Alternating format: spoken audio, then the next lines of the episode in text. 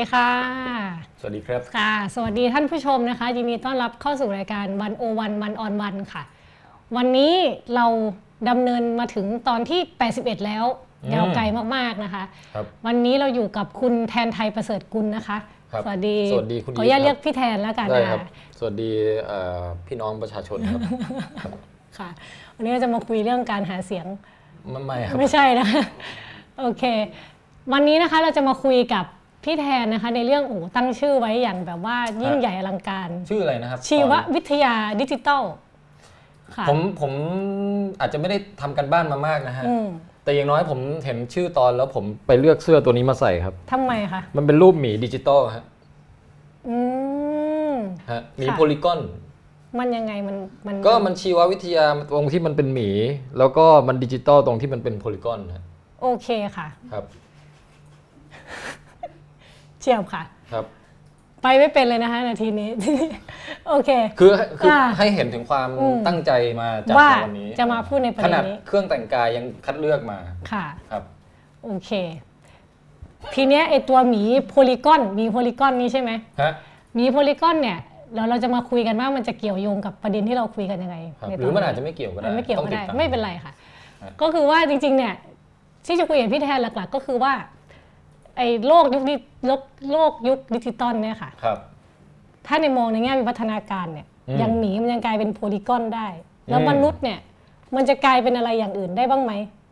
ฮะ เออแต่ว่าเราอาจจะปูพื้นก่อนว่าเวลาเราพูดถึงชีววิทยาเนี่ยเรากำลังพูดถึงศาสตร์อะไรอยู่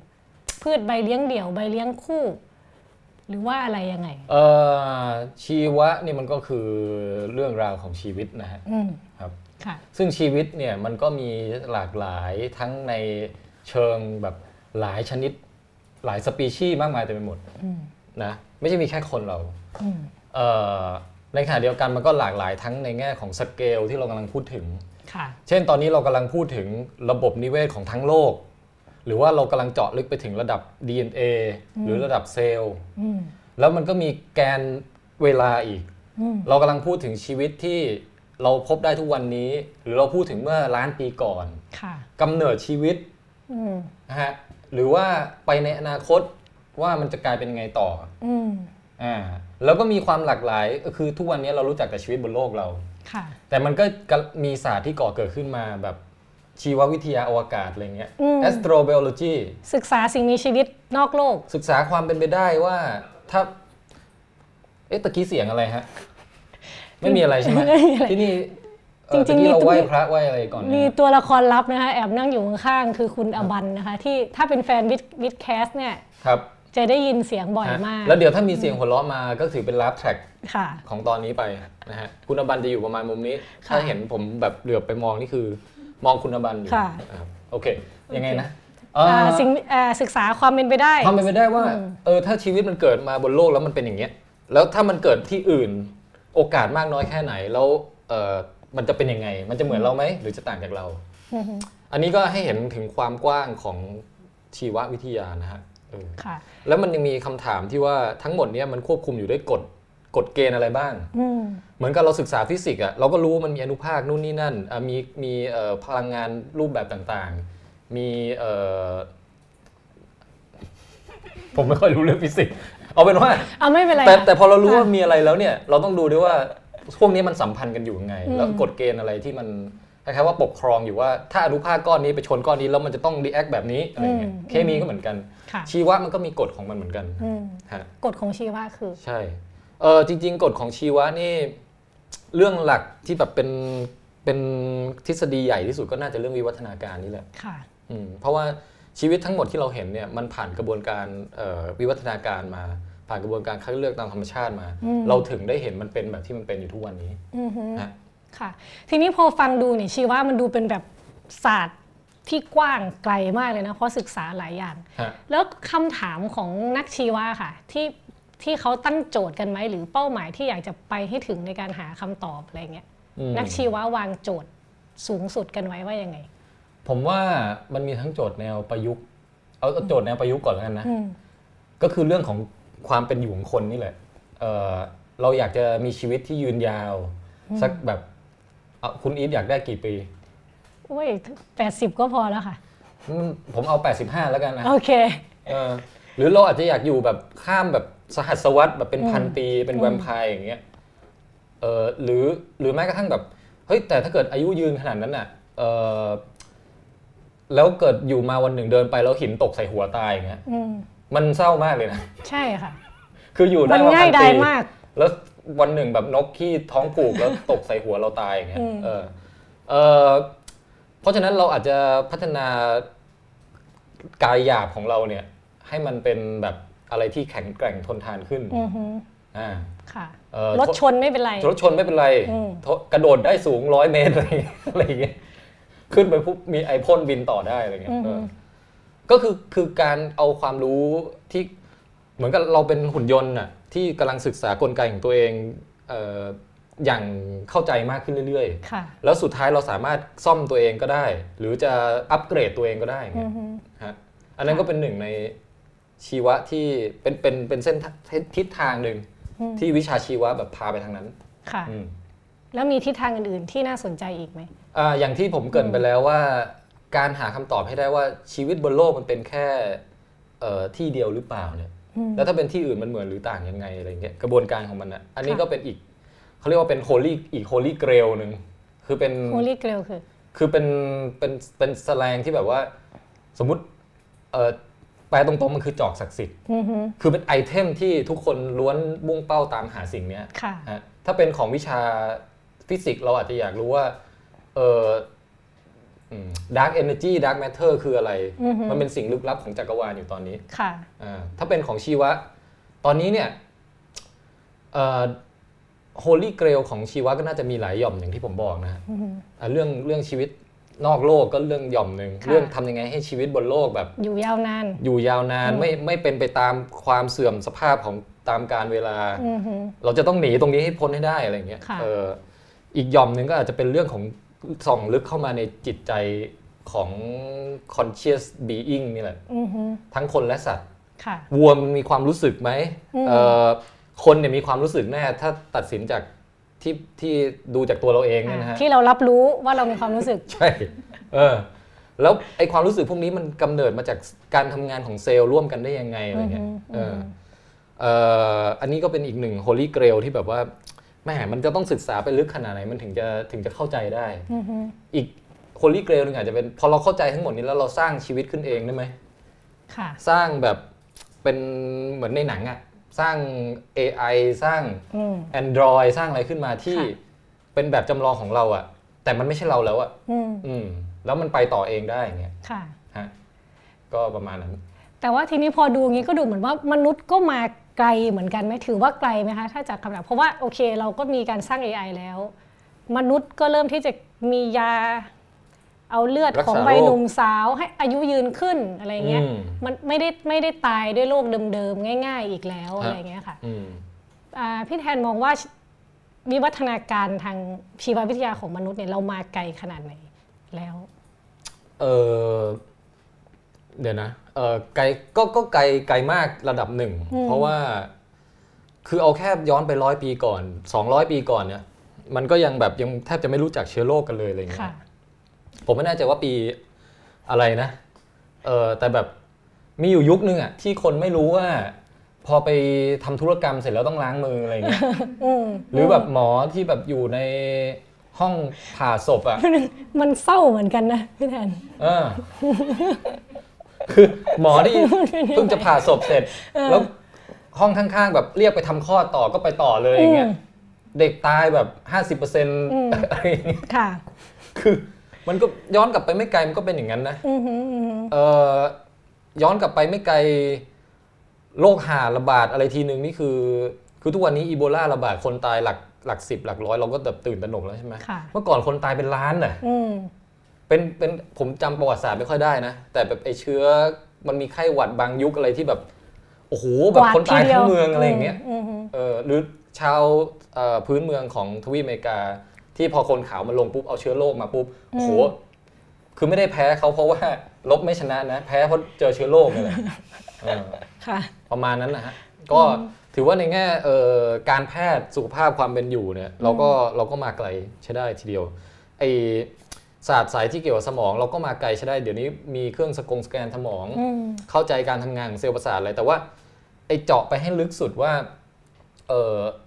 อนูไหนในหัวเราที่มันเป็นต้นกำเนิดของ consciousness เนี่ย อันเนี้ยยังไปไม่ไกลเลยอืมยังเป็นความลึกลับ ใช่เขาเรียกว่าเป็นศสตมอง hard problem อยู่อือฮึฮะในค่ะในวิชาประสมองประสาทวิทยาเนี่ย อันเนี้ยถือว่าเป็นคำถามที่ยากที่สุด ค่ะอืมแล้ว แล้วฮาร์ด problem ของวิวัฒนาการมนุษย์เนี่ยคืออะไรคะเอิ่มจริงๆ เราก็ค่อนข้างเข้าใจกระบวนการวิวัฒนาการในแบบภาพภาพใหญ่ภาพหลักเนี่ยเออค่อนข้างค่อนข้างดีพอสมควรแล้วนะ คิดว่าน่าจะทะลุปูโป่งประมาณนึง มันเหมือนแบบเห็นภาพใหญ่อะอืมแต่มันแค่แบบยังมีการค้นพบใหม่ๆ ทุกวันมาเติมตรงพวกดีเทลทั้งหลายอะไรอย่างเงี้ยฮะอย่างเช่นสมมุตินะ วิวัฒนาการมันโอ้โหเป็นศาสตร์ที่กว้างมากใช่ไหมฮะเออเราสมมุติพูดเรื่องสิ่งที่เกิดขึ้นแล้วก็ได้ สมมุติวิวัฒนาการจากเอ่อต้นบรรพบุรุษของปลาวานอืมซึ่งจริงๆ ไม่ใช่ปลา แต่เป็นสัตว์ลูกด้วยนมที่ลงไปอยู่ในน้ำค่ะนะฮะเราไปดูสักย้อนไปสัก 50 60 ล้านปีก่อน มันจะแบบเอ้ยยังมีสี่ขาอยู่เลยเออพอมาสัก 30 ล้านปีอะไรอย่างเงี้ยเอ้ยขาขาหน้าสมมตินะสมมติผมจำรายละเอียดไม่ได้ค่ะสมมุติแบบขาขาหน้ากลายเป็นครีบแล้วเออ ขาหลังยังขาหลังหายไปเลยอืมเออแต่ยังมีโครงกระดูกเล็ก ๆ อยู่ในสะโพกในอะไรอย่างเงี้ยค่ะรูจมูกก็ค่อยๆเลื่อนจากปลายสุดขึ้นมาอยู่ตรงนี้แล้วอืมมันมันก็ค่อยๆเห็นซีเควนต์มาเรื่อยๆอย่างเงี้ยฮะเออแต่ถ้าเราเรายังค้นพบอะไรใหม่ ๆ ได้ไหม เราอาจจะไปค้นพบไอ้ตัวที่อยู่ตรงกลางว่าแบบอ๋อไอ้ตัวแรกเนี่ยรูจมูกมันอยู่ปลายสุดไอ้ตัวที่สองรูจมูกมันขึ้นมาไกลแล้วค่ะเรามาเจอไอ้ตัวรูรูจมูกอยู่ตรงกลางๆอย่างเงี้ยอืมมันก็เหมือนเป็นการค้นพบใหม่ได้เรื่อยอือฮึๆอันนี้ในแง่ของ เขาเรียกบรรพชีวิน คือไปไปขุดดูหลักฐานจากอดีตอืมนะฮะอืมเอ่อในแง่ของวิวัฒนาการที่กำลังเกิดขึ้นอยู่ในทุกวันนี้เลยค่ะก็ยังศึกษาได้เรื่อยๆอืมฮะเอ่ออย่างในมนุษย์เราเนี่ยเขาก็ดูว่าแบบ เฮ้ยทำไมประชากรฝั่งยุโรปเนี่ยเอ่อมียีนในการแบบว่ากินนมแล้วย่อยได้เออในขณะที่ฝั่ง เอเชียฝั่งอะไรอย่างเงี้ยจะจะไม่เจอไอ้ตัวยีนตัวเนี้ยคือไม่มีสิ่งนั้นทำได้เป็นความสามารถที่ฝั่งเอเชียทำทำไม่ได้ เออแต่จริงๆผมก็กินนมแล้วย่อยได้นะผมก็เป็นชาวเอเชีย ผมว่ามันต้องมี detail อะไรที่เราแบบเออพลาดไปแน่เลยค่ะแต่ไงก็ตามมันมีกลุ่มประชากรบางกลุ่มที่ไอยีนตัวเนี้ยอืมมันมันแพร่กระจายเยอะเยอะกว่าเหมือนเป็นแบบ base ของเขาเลยอะอือฮึเอ่อในขณะที่ประชากรกลุ่มอื่น ๆ ที่เหลือของโลกเนี่ยอาจจะแบบ บางคนย่อยได้บางคนย่อยไม่ได้อืมเออไม่ใช่แบบไม่ใช่แบบว่าทั้งร้อยทั้งร้อยย่อยได้หมดเหมือนเหมือนฝั่งยุโรปอะไรเงี้ยก็มันก็สะท้อนว่าเอ้ยเขาค้นพบไอ้ไทม์ไลน์ของยีนตัวเนี้ยมันกำเนิดขึ้นมาเมื่อประมาณสัก 8,000 ปีก่อนอะไรเงี้ยอือฮึคือเป็นจุดที่เริ่มคนเริ่มทำปศุสัตว์อ๋อเอแล้วมันก็กลายเป็นว่าเออเหมือนกับแบบใครก็ตามที่มียีนที่ย่อยนมได้ ซึ่งจริง ๆ ตอนเกิดมาทุกคนมีหมดนะค่ะ เพราะเราต้องกินนมแม่ถูกไหมค่ะเออแต่พอถึงวัยหนึ่งแล้วอะยีนตัวนี้มันจะปิดสวิตช์เพื่อมันจะแบบเอาไฟไฟไม่ใช่ไฟแบบพลังงานอะอ่าไปใช้อย่างอื่นแทน เพราะมันโตแล้วมันไม่ต้องกินนมแล้วอ่าไม่มีความไม่ต้องจำผเป็ลิตนน้ำย่อยนมตรงนี้อือฮึแต่ใครก็ตามสมมติเกิดมาในยุโรปสมัยหนึ่งที่เริ่มมีการเลี้ยงวัวแล้ว แล้วไอ้ยีนตัวเนี้ยมันสวิตช์มันเอ่อมันเปิดค้างอะ คืออายุเลยเป็นจากเด็กไปเป็นผู้ใหญ่แล้วยังก็ยังไม่ก็ย่อยัยงไม่ได้หายอยู่ไปอืมคนคนนี้ก็จะมีออปชันในการกินอะไรได้เพิ่มมากกว่าคนอื่นเยอะเลยอ๋อได้ค่ะแหล่งโปรตีนได้อะไรเยอะเลยในเอ่ออืมทำทำไมมันมีเหตุผลไหมว่าทำไมในบางคนมันถึงสวิตช์นี้ถึงไม่ปิดไปสวิตช์นี้ถึงยังอยู่อะไรเงี้ย อันเนี้ยแหละคือในคนแต่ละคนเราเกิดมาพร้อมกับรหัสพันธุกรรมที่เราเลือกไม่ได้ค่ะฮะแล้วมันเป็นความแรนดอมว่าในหนึ่งประชากรน่ะณห่วงเวลาหนึ่ง มันจะมีคนหลากหลายมากเลยค่ะบางคนมียีนนี้บางคนไม่มีบางคนแบบมีแล้วปิดช้า บางคนมีแล้วปิดเร็วอะไรเงี้ยอือฮึเหมือนกับในรุ่นแต่ละรุ่นมีทั้งคนเตี้ยสุดไปจนทั้งถึงคนสูงสุดอะไรค่ะเงี้ยค่ะ ประมาณอย่างนั้นเลย แล้วมันขึ้นอยู่กับสภาพแวดล้อมเงื่อนไขในช่วงนั้นนะฮะอือฮึว่ามันจะดันให้ประชากรกลุ่มเนี้ยเปลี่ยนแปลงไปในทิศทางไหนอือฮึอย่างอันเนี้ยมันก็จะดันให้เออเมื่อ 8,000 ปีก่อนนะมันก็จะดันให้ชาวยุโรปคนไหนก็ตามที่กินนมได้เนี่ยเออแล้วย่อยได้สำเร็จ แบบเหมือนกับสุขภาพดีกว่า แล้วสามารถแบบมีชีวิตรอดอยู่ได้มากกว่าค่ะทิ้งลูกทิ้งหลานไว้ได้แพร่แพร่กระจายมากกว่าอือฮึยีนตัวเนี้ยก็ถูกส่งผ่านไปอ่าในขณะที่คนที่เออมีออปชันในการกินอาหารจำกัดกว่า ก็จะแบบเหมือนกับค่อยๆยีนตัวนี้ก็จะค่อยถูกกลบถูกกลบไปอ่าทีละทีละก็คือจะไม่ได้รุ่นไม่ได้มีลูกหลานฮะสืบมา เพราะว่าแข็งแรงน้อยกว่าอะไรประมาณนั้น ใช่ แต่ว่ามันก็ไม่ใช่แบบขาวดำแบบว่าเออ ในรุ่นนี้คนที่ย่อยนมไม่ได้แม่งตายหมดเลยอะไรเงี้ยอืมค่ะ มันแค่เป็นอะไรที่ละเอียดอ่อนแบบอือฮึไฟทูนแบบปรับเหมือนเราปรับไอ้วอลลุ่มเครื่องเสียงทีละนิดอย่างเงี้ยฮะอืมเอ่อที่แบบแต่ละรุ่นมันจะเปลี่ยนไปนิดนึงนิดนึงนิดนึงอย่างเงี้ยค่ะค่ะฮะเอออันนี้ผมที่ผมเริ่มต้นคำถามเนี่ยคือว่ามันยังมีอะไรค้นพบใหม่ๆ เกี่ยวกับเรื่องวิวัฒนาการไหมไอ้เรื่องนี้ก็เป็นเรื่องที่เราเพิ่งค้นพบได้ไม่นานมากค่ะแล้วเพิ่งไม่นานมากกว่านั้นอีก ก็เราก็พบว่ามีที่ประชากรที่แอฟริกาอีกกลุ่มหนึ่งค่ะ ที่มียีนที่ย่อยนมได้เนี่ยเหมือนกันเออเหมือนที่แต่ยุโรปเลย เหมือนที่ยุโรปเลยอืมแต่ว่าเขาวิวัฒนาการยีนเนี้ยขึ้นมาโดยไม่ได้เกี่ยวข้องกับประวัติศาสตร์ของฝั่งยุโรปอืมฮะมันเพียงแต่ว่าเป็นยังไงคะทั้งสองก๊กเนี่ยต่างก็เลี้ยงวัวเหมือนกัน แล้วต่างก็ถูกธรรมชาติคัดเลือกให้พอเวลาผ่านไปย่อยนมได้เหมือนกัน ค่ะ โดยที่ไม่ได้มาเตรียมกัน เออมันเป็นไปตามกฎเกณฑ์ของวิวัฒนาการว่าถ้าเงื่อนไขสภาพแวดล้อมเป็นเงี้ยมันจะผลักดันให้เผ่าพันธุ์เนี้ยไปในทิศทางประมาณอย่างเงี้ยอืมฮะก็เอาผมผมหยุดเรื่องนมไว้แค่นี้แล้วกัน เพราะว่าไม่งั้นมันจะไปเป็นครึ่งชั่วโมง ทีนี้ทีนี้โอเคไอ้นอกจากเรื่องที่สามารถย่อยนมอะไรได้เนี่ยมันมันจะมีเรื่องหนึ่งที่เขาบอกว่า คนรุ่นใหม่เวลาเล่นโทรศัพท์ แล้วจะฮะมีอะไรนะ มีกระดูก เกิดขึ้นตรงนิ้วโป้งหรืออะไรสักอย่างสำหรับคนรุ่นใหม่ที่มีวิถีชีวิตแบบหน้าจออะไรเงี้ยครับ อันนี้มันจริงไม่จริงยังไงคะเออไอเราต้องแยกแยะระหว่างคำว่าวิวัฒนาการกับคำว่า เหมือนอย่างผมไปไปวิ่งแล้วน่องผมใหญ่อย่างเงี้ย อันนี้มันไม่ได้ถือเป็นวิวัฒนาการอืมอืมผมว่าไอ้จิ้มมือถือแล้วกระดูกมันเปลี่ยนทรงอะไรอย่างเงี้ยค่ะมันก็มันก็ยังไม่เรียกว่าวิวัฒนาการอืมฮึอืมฮึเพราะว่ามันเป็นแค่การตอบสนองของร่างกายคนคนนั้นในค่ะในใน ช่วงชีวิตของเขาอะค่ะมันจะเป็นวิวัฒนาการต่อเมื่อ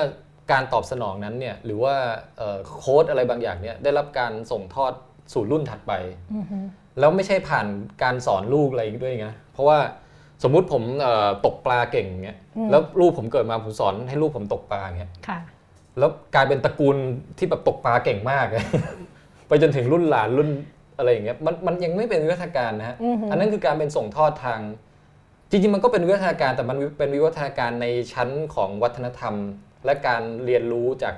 ปากต่อปากการสั่งการสอนกันจากรุ่นสู่รุ่น แต่ถ้าจะเป็นวิวัฒนาการแบบธรรมชาติอะค่ะมันต้องส่งต่อผ่าน DNA อืมอ่าก็แสดงว่าไอเออมันมีข่าวหนึ่งเพิ่งออกมาไม่นานว่าแบบ คนเราก้มเดี๋ยวนี้ก้มก้มหน้ามากจนอืมมันมีกระกระดูกงอกเป็นเขาขึ้นมาตรงท้ายทอยอะฮะค่ะ เป็นวิวัฒนาการรุ่นใหม่ของมนุษย์ไหมอืมคำตอบคือไม่ใช่ฮะเออคือทำไมอันดับอะแรกคือว่า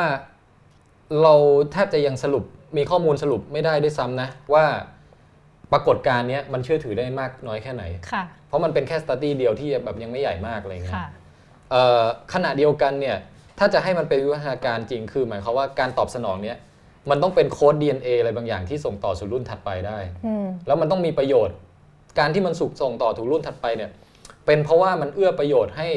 เราเนี่ยอยู่รอดและสืบพันธุ์ดีขึ้นในในบางมุมนะฮะซึ่งเอ่อในกรณีของไอ้เขางอกตรงอืมกระดูกงอกตรงเนี้ยมันมันมันมันไม่ใช่วิวัฒนาการมันคือเหมือนกับเราไปไปซักผ้าบ่อยๆ แล้วมือด้านอย่างนั้นนะอืมฮึอืมฮึค่ะมันไม่เรียกว่า โอ้ต่อไปเผ่าพันธุ์มนุษย์จะแบบ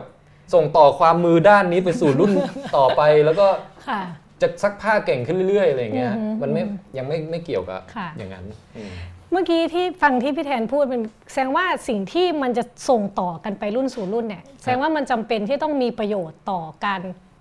สืบสายพันธุ์สืบนี้ไปใช่เท่านั้นใช่ไหมใช่เอ่ออต้องมีประโยชน์ต่อการส่งต่อยีนสู่รุ่นถัดไป แล้วอันเนี้ยไม่ใช่ว่าเป็นนี่มันคือธรรมชาติอะฮะอือฮึแต่มันไม่ใช่เป็นเอ่อ หลักคุณธรรมที่เราควรจะยึดถืออะไรอย่างนี้นะอือฮึมันแค่เป็นวิถีที่ธรรมชาติมันทำได้แค่เนี้ยค่ะฮะคือหมายความว่าอาจสมมุติให้โจทย์คุณอะคุณเป็นธรรมชาติอืมเออคุณจะส่งสิ่งมีชีวิตจากล้านปีก่อนมาถึงปัจจุบันคุณทำยังไง มันสิ่งมีชีวิตก็ไม่ได้เป็นอมตะอยู่ไปก็ร่างกายเสื่อมโทรมคุณก็ค่ะต้องให้มันมีลูกค่ะใช่ไหมแล้วพอพอมันเอ่อยังไงอะถ้าไอตัวไหนที่มันไม่มีลูกอะหรือไม่ได้ก๊อปปี้ บางอย่างของตัวเองทิ้งต่อสู่รุ่นถัดไปอะมันก็มาไม่ถึงทุกวันนี้ไงอืมแล้วธรรมชาติมันทำได้แค่นี้ มันมันทำนอกเหนือจากนี้ไม่ได้ค่ะในขณะที่มนุษย์เราเอ่ออาจจะอาจจะหลุดจากตรงนั้นมาหน่อยหนึ่งแล้ว เช่นเอิ่มเราอาจจะนั่งเล่นเกมทั้งวันค่ะ โดยไม่ได้คำนึงเลยว่าไอ้เกมนั้นน่ะมันช่วยให้เราอยู่รอดและสืบพันธุ์ดีขึ้นหรือเปล่าค่ะ หรือเราอาจจะเลือกคนรักเอ่อ ที่ไม่ใช่แบบเป็นแม่พันธุ์ที่สมบูรณ์พันธุ์ที่สุดอะไรอย่างเงี้ยอือหือเออมันคืออันนั้นอะมันเหมือนกับว่าเลเยอร์ของชั้นชั้นของการคัดเลือกตามธรรมชาติก็คัดเลือกไป แต่คนเรามีชั้นอื่น ๆ ที่มาแบบส่งผลกระทบต่อความเป็นคนมากอยู่เหนือกว่านั้นไปอีกอะไรอย่างเงี้ยอืมซึ่งซึ่งสิ่งนี้มันมีปัจจัยอะไรที่ทำให้คนแตกต่างออกมานิดนึงฮะ ที่ทำให้คนรู้สึกว่าโอ๊ะไม่ต้องแบบโอ้เดินหน้าสืบพันธุ์เดินหน้าสืบพันธุ์อย่างเดียวอะไรอืมก็ผมว่ามันหลายหลายอย่างนะหนึ่งคือ ธรรมชาติมันสร้างเราแบบอ้อมๆอะ คือมันไม่ได้คุมเราทุกวินาทีไงมันแค่สร้างสมองมาให้เราแล้วก็ปุ๊บออกมาเอาไปเผชิญโลกซะอืมแล้วสมองนั้นรู้สึกเจ็บได้ รู้สึกร้อนได้ รู้สึกหนาวได้ รู้สึกฟินรู้สึกมันรู้สึกติดพันอะไรอย่างนี้ได้อือหือแล้วหลังจากนั้นอะ ไปใช้ชีวิตเราเอง ค่ะ ซึ่งไอความรู้สึกเบสิกที่มันให้มาเนี่ยมันมันมาจากสัญชาตญาณที่จะต้องเกี่ยวกับอยู่รอดสืบพันธุ์ทั้งนั้นเลยอือหือเออเราต้องถ้าเกิดไปจับอะไรแล้วร้อนเราจะไม่ไปจับอีก ค่ะ เออเราสมมุติฝนฝนตกเปียกเป็นหวัดอะไรเงี้ยเออเราก็จำไว้ว่าต่อไปเราไม่ตากฝน อืม หรืออะไรก็แล้วแต่อะที่มันเป็นหรือแม้กระทั่งแบบเออควรจะชอบเพศตรงข้ามที่หน้าตาแบบนั้นแบบนี้อะไรยังไง ค่ะ แล้วถ้าชอบแล้วรู้สึกยังไง รู้สึกโอ้โหมันมันอื้อหือ มันแบบรู้สึกขึ้นมาว่าจะต้องเดินตามตูดคนนี้อะไรอย่างเงี้ยเออไอ้พวกนี้มันจุดเริ่มต้นน่ะมันมาอย่างเงี้ยแหละอือหือแต่พอมันไปถึงจุดหนึ่งอะมันไม่มีใครมาคุมไงว่าคุณเอาความรู้สึกพวกนี้ไปทำอะไรบ้างในชีวิต บางทีเอาไปสนุกกับการเย็บผ้าก็ได้อืมสนุกกับการเอ่อวิ่งมาราธอนก็ได้หรืออะไรอย่างเงี้ยมันไม่ได้ถูกผูกอยู่กับแค่การอยู่รอดและสืบพันธุ์แล้วอือหือฮะเพราะฉะนั้นชั้นของความรู้สึกความต้องการเอ่อกิเลสตัณหาอะไรของคนเนี่ย มันเตลิดเปิดเปิงไปไกลเกินคำว่าสืบพันธุ์ไปเยอะแล้วอือหือในขณะที่สัตว์อาจจะมีช้อยจำกัดมากกว่าเราค่ะฮะเราจะไม่เห็นแมวแบบคิดว่าวันนี้ทำงานอดิเลกอะไรดี เออ มันอาจจะคิดก็ได้นะเห็นมันชอบทำอะไรไปเรื่อยอะไรของมัน นั่นดินะ เดี๋ยวเรากลับไปสัมภาษณ์แมวที่บ้าน โอเคค่ะ แล้วเราก็มีชั้นของเออวัฒนธรรมภาษาที่เราส่งต่อ ไปไปกระทบโค้ดความคิดที่อยู่ในสมองก้อนอื่น ๆ ที่กำลังรับฟังพวกเราอยู่ณขณะนี้นะฮะเรากำลังล้างสมองท่านอยู่นะครับค่ะฮะเออคือเสียงของผมเนี่ยบางทีอาจจะไปกระทบคือคือสั่นแก้วหูใคร แล้วก็คลิกวิ่งเข้ามาในสมองไปเปลี่ยน connection ระหว่างเซลล์อะไรเงี้ยวันรุ่งขึ้นท่านอาจจะมีพฤติกรรมอะไรต่าง ๆ เปลี่ยนไป หรือมีมุมมองมีความคิดความรู้สึกอะไรแตกต่างไปจากเดิมอือหือไอ้ตรงเนี้ยมันไม่เกี่ยวอะไรกับชั้นของเอ่อ ชั้นชั้นที่เป็น genetic อะค่ะอันเนี้ยมันเป็นโค้ดที่อยู่ในวัฒนธรรมที่เราแบบ แพร่ข้ามกระจายจากเผ่าหนึ่งไปอีกเผ่าหนึ่งจากคนหนึ่งไปอีกคนหนึ่งโอ้โหแบบลากเส้นมาได้ยุ่งเหยิงมากเงี้ยฮะอืมแล้วแล้วแต่ยุคสมัยด้วย ถ้าผมเกิดมาในยุคร้อยปีก่อน ผมอาจจะรู้สึกว่าการล้อล้อเลียนเอ่อคนอ้วนหรืออะไรอย่างเงี้ย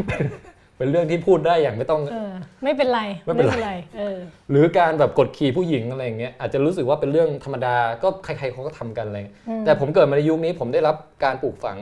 ค่านิยมของคุณธรรมของมนุษยธรรมของยุคนี้อืมผมก็เลยเป็นคนดีค่ะฮะเป็นข้อสรุปที่ดีเลยฮะค่ะ เออ แล้วแล้วไอ้นี่มันมาถึงตรงนี้ได้ไงนะ มันตอันนี้แบบเนี้ยถูกแล้วค่ะฮะเออทีนี้ทีนี้เวลาพูดถึงว่า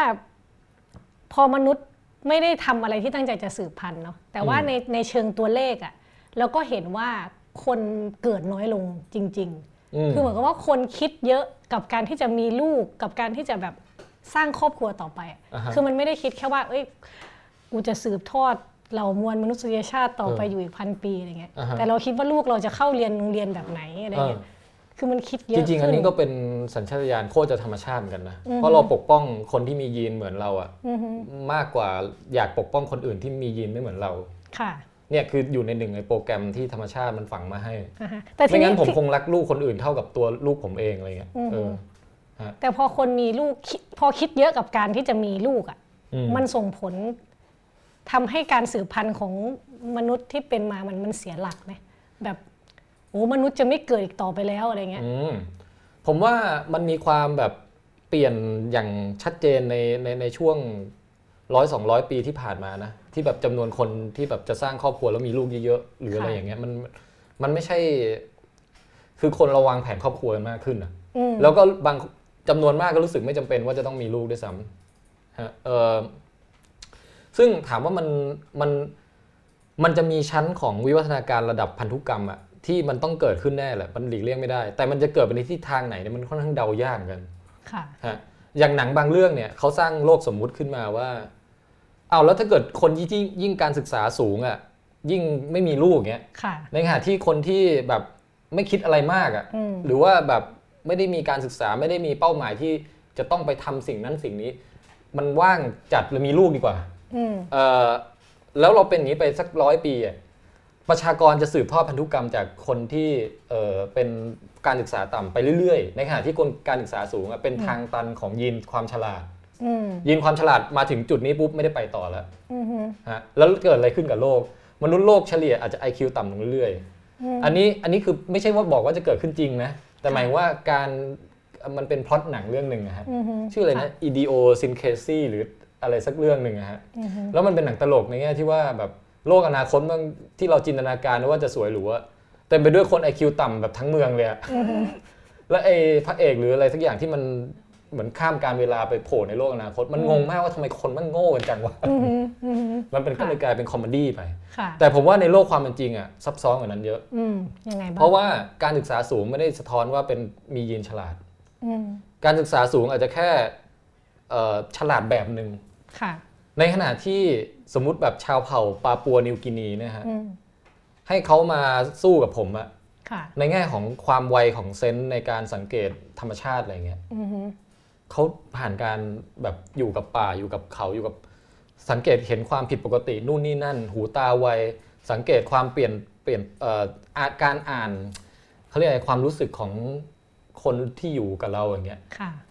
เออผมเนี่ยวันๆผมอยู่แต่กับคอมพิวเตอร์ ความสามารถในการอยู่รอดสืบพันธุ์ของของผมไม่ได้ขึ้นอยู่กับการเข้าใจคนอื่นเท่าไหร่อืมฮึแต่คนที่ต้องอยู่กับเป็นเผ่า แล้วต้องรู้ว่าใครเป็นมิตร ใครเป็นศัตรูอ่ใครเป็นหัวหน้าเผ่าที่เราจะต้องคอยยำเกรง ใครเป็นเออคนที่เราไว้ใจได้อะไรพวกเนี้ยค่ะสมองเขาทำงานแบบแรม CPU ขึ้นแบบตึ๊กๆๆๆๆๆค่ะหนักกว่าผมเยอะเลยนะค่ะแล้วผ่านไปผ่านมาเป็นอย่างเงี้ยกี่หมื่นกี่พันรุ่น มันคัดเลือกยีนแห่งความฉลาดเก็บไว้ทั้งนั้นอืมฮึแต่ว่า เออผมอาจจะแบบสไตล์ฉลาดสไตล์ผมแบบอ่านหนังสือเก่งอะไรเงี้ยอาจจะไม่อยากมีลูก แต่ฉลาดแบบชาวเผ่านิวกินีอาจจะอยากมีลูกเยอะค่ะอ่าสรุปแล้วเดายากว่าทิศทางประชากรมนุษย์ในอนาคตจะเฉลี่ยออกมาเป็นยังไงค่ะเอาแค่เรื่องความฉลาดก็เดายากแล้ว อย่างเมื่อกี้ที่พูดคำว่ายีนยีนฉลาดเนี่ยยีนฉลาด เวลาเราพูดคำนี้เรากำลังพูดถึงอะไร เรากำลังพูดถึงความฉลาดที่หลากหลายแล้วแต่ คน หรือมันมีทิศทางเดียวกันของยีนนี้ไหมคะว่า ผมว่าเรื่องความฉลาดเป็นเรื่องที่ซับซ้อนมากอือฮึมันไม่มีทางเป็นยีนยีนเดียวแน่นอนนะอือฮึมันต้องเป็นแบบเยอะๆๆๆแล้วแต่ว่าด้วยว่าฉลาดในแง่ไหนค่ะเออตอบสั้นๆ แค่นี้ก่อน โอเคเออค่ะ ทีนี้ถ้าเกิดเราขยับมาในเรื่องแบบชีวิตประจำวันหน่อยอืมสมมติกินข้าวเนี่ยฮะ ทุกวันนี้เราเรากินข้าวด้วยเหตุผลเดิมเมื่อเมื่อพันปีหมื่นปีที่แล้วไหมคะผมว่าทั้งเดิมและไม่เดิมอืมเออยังไง คือเดิมในแง่ที่ว่า อย่างที่บอกคือกฎเกณฑ์ของธรรมชาติคือ มีการคัดเลือกตามธรรมชาติตามหลักวิวัฒนาการใช่ไหมฮะค่ะการกระบวนการเนี้ยคัดได้เฉพาะไอ้ตัวที่ทำอะไรแล้วเป็นประโยชน์ต่อเอ่อ ต่อการอยู่รอดและสืบพันธุ์ของมันค่ะมันจะคัดเลือกตัวที่แบบรู้สึกอร่อยกับของที่กินแล้วมีคุณค่าทางอาหารอืมหรือเป็นของที่หายากในยุคช่วงที่มนุษย์เราวิวัฒนาการขึ้นมา เช่นเอ่อโปรตีน ไขมันอ่าน้ำตาลอืมความหวานเนี่ยอร่อย ความมันอร่อยอืมความอูมามิเนี่ยอร่อยอืมมีหน้าล่ะ ไก่ทอดเลยไอติมอะไรเงี้ยมันจะอ่า ความขมไม่ค่อยอร่อยเท่าไหร่ค่ะความเค็มเกลืออย่างเงี้ยอร่อยเออเพราะฉะนั้นในยุคยุคหนึ่งที่เมื่อเนิ่นนานมาแล้วเนี่ยนะฮะเอ่อใครก็ตามที่อร่อยกับรสชาติกับการกินของพวกเนี้ยแล้วพออร่อยเสร็จปุ๊บฝังใจไปหากินเพิ่มอีกเพิ่มอีกเรื่อยๆ ไม่รู้จักหยุดเนี่ยอืมคนพวกนี้ก็จะอยู่รอดและสืบพันธุ์ทิ้งลูกหลานไว้ได้เยอะกว่าค่ะเราก็รับสืบทอดยีนความอร่อยของการกินของมันของของเอ่ออ ของอะไรนะ ของเค็มของที่มีโปรตีน กินเนื้อกินอะไรอย่างเงี้ยชอบเนี่ยมาจากบรรพบุรุษเหล่านั้นแหละอืมฮึเพียงแต่ว่าพอมาทุกวันนี้เนี่ยเออมันไม่ได้ขาดแคลนของพวกนี้แล้วค่ะแต่ยีนในโปรแกรมยีนน่ะมันยังบอกให้เราหาเติมให้มากที่สุดเท่าที่จะมากได้ เพราะว่าเรากำลังทำตัวเหมือนเออมนุษย์ยุคแบบ2 0 0 0 0 0 ปีก่อนอะไรเงี้ยอือฮึที่แบบเราไม่รู้ว่าเราจะล้มแมมมอสครั้งหน้าได้เมื่อไหร่อะไรเงี้ยเอออ๋เพอราะฉะนั้นจริงจริงๆ คือยีนเราคิดแบบนั้นอยู่เหรอ มันไม่ได้คิดแต่ว่ามันทำตามโปรแกรมของมันเอนะอเออที่มันไม่มีทางเลือกอะไรนอกจากถูกคัดเลือกมาแบบเนี้ยอืมฮึเพราะถ้าถูกถ้าถ้าถ้ามันทำแบบอื่น มันก็แค่มันก็อยู่ไม่รอดมาถึงทุกวันนี้ค่ะฮะเอ่อเนี่ยแหละ แต่ว่าโลกทุกวันนี้มันเปลี่ยนไปจนกระทั่งว่ามันไม่เป็นประโยชน์แล้วอืมเออเพราะฉะนั้นทิศทางการคัดเลือกผมว่ามันน่าจะสลับทิศแล้วค่ะใครที่เผลอๆใครที่ไม่อร่อยกับการกินของของมันของเค็มเนี่ย อาจจะมีโอกาสอยู่รอดทิ้งลูกหลานไว้ได้มากกว่าในยุคอืมปัจจุบันเพราะเซนส์ความอร่อยของคนเราจะเปลี่ยนไปพราะว่าสุขภาพดีกว่าหรือว่าเพราะอะไรใช่เพราะสุขภาพดีกว่าอืมแข็งแรงกว่าอะไรเงี้ยค่ะแข็งแรงแล้วแบบไม่ใช่แค่ตัวเอง แต่ว่าพอมีลูกแล้วมีอายุยืนยาวเลี้ยงลูกต่อได้จนถึงลูกโตอะไรเงี้ยอืมฮึเออมันผมว่ามันก็มันพลิกไปพลิกมาได้แบบนี้อืมฮึแต่ว่าแต่แต่อืมแป๊บนึงนะทั้งนี้ทั้งนั้นต้องบอกก่อนว่า กับกลไกที่เกิดขึ้นในชั้นของวิวัฒนาการของยีนน่ะมันก็เกิดไป แต่เราไม่ได้รู้เราไม่ได้นั่งอย่างเงี้ยเราไม่รู้ไงอืมเรารู้แค่ว่าในหัวเราอะตอนนี้อยากกินอะไรอืมรสชาติเราชอบไหมเออแล้วเรารู้แค่ว่าอ๋อเดี๋ยวนี้เขารณรงค์เรื่องสุขภาพกันว่าต้องอย่ากกินอันนี้เยอะอย่ากินเยอะค่ะเอามาเอามาผสผสมในสมการพฤติกรรมของเราอะอืมว่าแบบเออวันนี้กินอะไรดีตกลง จะตามใจไหมปากไหมวันนี้ หรือว่าวันนี้แบบ คุมอาหารเนี่ย แล้วเดี๋ยวพรุ่งนี้ค่อยไอไปกินเค้กสักก้อนอะไรเงี้ยอืมฮึเนี่ยคือส่วนที่อยู่ในหัวเราที่เราเราสัมผัสได้ไอ้ส่วนที่ผมอธิบายมาว่าอดีตเป็นยังไงเออกลไกการทำงานยีนคุณค่าทางอาหารอะไรเป็นไง อันนั้นอยู่ในแบบเหมือนน้ำใต้ดินที่เราไม่ได้รู้ตัวค่ะซ่อนอยู่ใช่เป็นโครงของความเป็นไป เป็นโค้ดประมาณของนั้น The Matrix อยู่นะฮะค่ะถ้าเราเพ่งมาก ๆ เราอาจจะเห็นแบบตัวหนังสือเขียว ๆ แบบอืวิ่งมวิ่งอย่างเงี้ยเออนั่นแหละ แล้วมันมีไหมแบบว่าคนสมัยเนี้ยกินหวานมากขึ้นกว่าแต่ก่อนอะไรอันนี้คือนับเป็นความเปลี่ยนแปลงทางด้านชีววิทยาไหมคะหรือว่าก็แค่ของมันหวานขึ้นเฉยเออคนสมัยนี้กินหวานขึ้นกว่าแต่ก่อนเหรอฮะผมนึกว่าเขากินหวานน้อยลงเลยๆจริงเหรอก็ของหวงของหวานอะไรเงี้ยอ๋อหมายถึงว่าเค้กไอติมสมมติอะอืมไม่นับเรื่องรณรงค์สุขภาพอะไรอืมอืมผมว่าอันนี้มันเป็นผลพลอยได้จากยุคปฏิวัติเกษตรกรรมอุตสาหกรรมและยุคทุนนิยมเนี่ยแหละค่ะ ปะปฏิวัติเกษตรกรรมคือเออเราไม่ต้องไปเก็บไอ้พวกผลไม้ป่าอะไรที่แบบเก็บกล้วยมามันเป็นเม็ดซะแบบ5 5ล้านเม็ดแล้วแบบมีเนื้ออยู่หนึ่งยุมอะไรเงี้ยอืมเออเราก็ปฏิวัติเกษตรกรรม กินกล้วยไร้เม็ดซะเลยอืมกินไปลูกหนึ่งเนี่ยเท่ากับกล้วยป่าห้าห้าสิบลูกเงี้ยอืมมันอาหารการกินมันดีขึ้นค่ะนะเอ่อปฏิวัติอุตสาหกรรมก็แบบกระบวนการแบบเออถ้าเอาสกิปมา ทุนนิยมเลยก็ได้คืออะเดี๋ยวนี้ของอะไรก็ขับเคลื่อนด้วยเอ่อเศรษฐกิจด้วยเงินด้วยมูลค่าทางเอ่อซื้อขายค่ะการกลไกตลาด ร้านของหวานเฮ้ยขายได้แข่งขันกันอะไรอย่างเงี้ยมันก็นำพาไปมันมันก็รันของมันไปเรื่อยอืมจนของหวานก็กลายเป็นหนึ่งในไลฟ์สไตล์ที่ขายคนเมืองฮะจริงๆคนคนท้องถิ่นเอ่อชาวบ้านอะไรเขาก็กินหวานกันเยอะนะ ผมอืมผมรู้สึกว่าบางทีหวานแบบหวานกว่าคนเมืองด้วยซ้อืมำกาแฟเย็นเวลาไปกินต่างจังหวัดอะหวานกว่ากรุงเทพเยอะเออสรุปมันแต่ความกินหวานไม่น่าไม่น่าเกี่ยวกับวิวัฒนาการ มันเกี่ยวตรงที่ว่าทำไมคนเราถึงรู้สึกว่าความหวานมันอร่อยตั้งแต่แรกอืมมันเกี่ยวตรงนั้น เพราะความหวานมันคือ เป็นบ่งบอกว่ามีน้ำตาลทำไมน้ำตาลถึง ถึงควรที่จะต้องหวานแล้วรู้สึกอร่อย เพราะว่าน้ำตาลเนี่ยคือกลคือเชื้อเพลิงที่ขับเคลื่อนทุกๆเซลล์ในร่างกายอืเรามอืมอืมฮะค่ะถ้าเกิดมีเด็กสักคนหนึ่งเกิดมาเมื่อสักสองแสนปีก่อน แล้วกินหวานแล้วรู้สึกทุเรศมากเงี้ยไอเด็กคนนั้นก็จะไม่มีแรง แล้วก็ไม่ได้โตต่อขึ้นมาเป็นผู้ใหญ่อือหืออือหือแล้วก็สู้อีกเพื่อนหนึ่งที่หาของหวานกินไม่ได้ค่ะเผลอๆอาจจะไม่ไม่ใช่แค่แค่สองแสนปีก่อนด้วยนะอืมอาจจะมาตั้งแต่ยุคลิงแล้วก็ได้ ยุคลิงยุคเอฟเนี่ยผลไม้อะเป็นสิ่งที่แบบอื้อหือสรรหาแบบอยากจะหาผลไม้มากินอย่างเงี้ยเพราะมันหวานอืมเออลูกสีแดงสดๆเนี่ยคือการสื่อสารของต้นไม้ไปสู่สัตว์ว่าสุกแล้วนะ มากินฉันสิหวานฉ่ำเออจูสอะไรอย่างเงี้ยเออก็อันเนี้ยก็เป็นเอ่อผมว่าเซนส์ของการรับรสหวานน่ะ วิวัฒนาการอยู่ในกลุ่มสายของพวกไพรเมทหรือพวกวานอนอะไรพวกเนี้ยอือหือมาตั้งแต่เนิ่นนานก่อนมีมนุษย์แล้วอือหือฮะค่ะในขณะที่ผมว่าผมเดานะ ผมว่าพวกปลาวานหรือว่าพวกวอลรัสอะไรอย่างเงี้ยมันคงไม่ชอบกินหวานเท่าไหร่เพราะว่ามันไม่ต้องใช้ มันเหมือนมันไม่มันไม่มีอะไรในสิ่งแวดล้อมของมันที่อืมที่เป็นน้ำตาลอะอือหือมันเลยไม่ได้ถูกคัดเลือกให้ขวนขวายหารสชาตินั้นน่ะอือหือเออค่ะ ทีนี้ขอต่อเรื่องหวานอีกนิดนึงฮะแล้วเวลามันมีความหวานสังเคราะห์อะค่ะฮะที่มันไม่ได้มาจากน้ำตาลอะไรเงี้ยอืมทุกวันเนี่ยคนก็กินกันเยอะเพื่อไม่ให้อ้วน แต่อยากหวานอยู่ อืมเออ แล้วอย่างเงี้ย มันมันจะส่งผลต่อเราในอนาคตไหมเอ่อถ้าในแง่วิวัฒนาการใช่ไหมฮะอืมมะเออนี่น่าสนใจฮะ เออ ไม่เคยคิดเหมือน แต่เดี๋ยวผมรีไวน์นิดนึง ผมผมยกตัวอย่างเรื่องว่าอาหารการกินส่งผลต่อวิวัฒนาการยังไงอืม ผมยกตัวอย่างเช่นเอ่อใน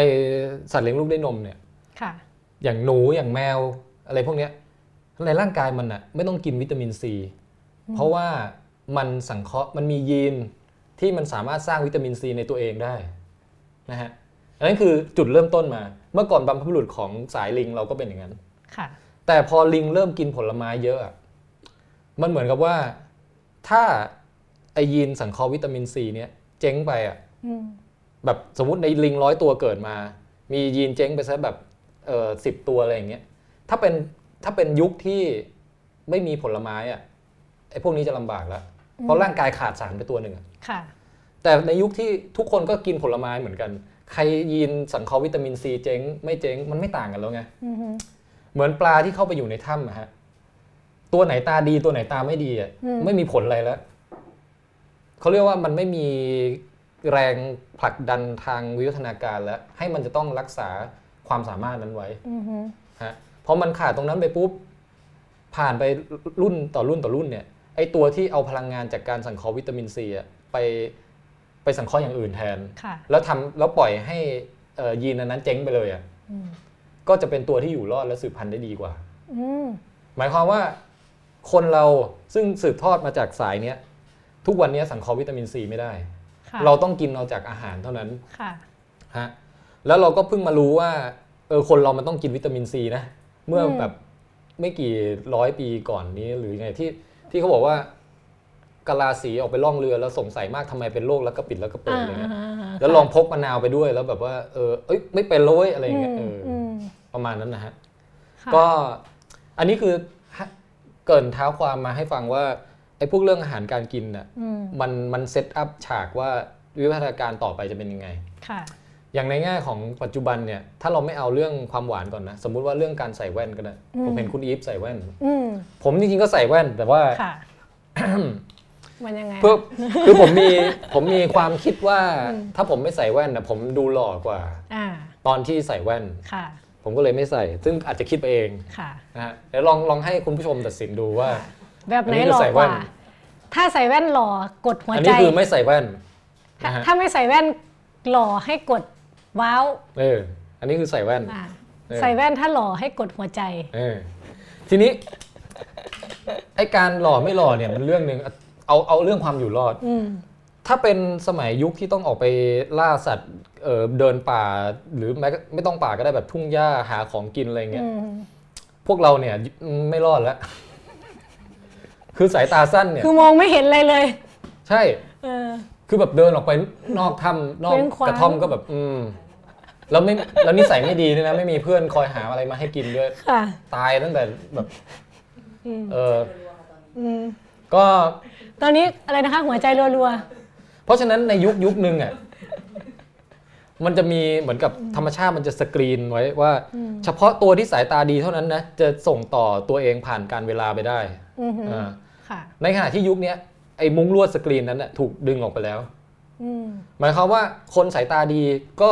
ประสบความสำเร็จในชีวิตได้ มีลูกสุขภาพแข็งแรงได้ค่ะคนสายตาไม่ดีก็มีความประสบความสำเร็จในชีวิต มีลูกแข็งแรงได้เหมือนกันอือหือการตาดีไม่ไม่ดีไม่มีผลแล้ว แปลว่าอะไรฮะ แปลว่าในยุคอนาคตอะความเจ๊งของสายตามันจะมันจะไม่เป็นไร แล้วมันก็จะเกิดขึ้นในประชากรอะสะสมไปเรื่อย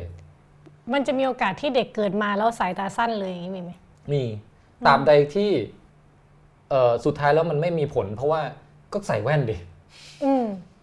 มันแก้ง่ายมากอะไรเงี้ยเหมือนกับการที่ทุกวันนี้ไม่ไม่ค่อยมีแรงกดดันด้านขนยาวขนไม่ยาวของของคนนะเพราะทุกคนใส่เสื้อผ้าหมดอือหือ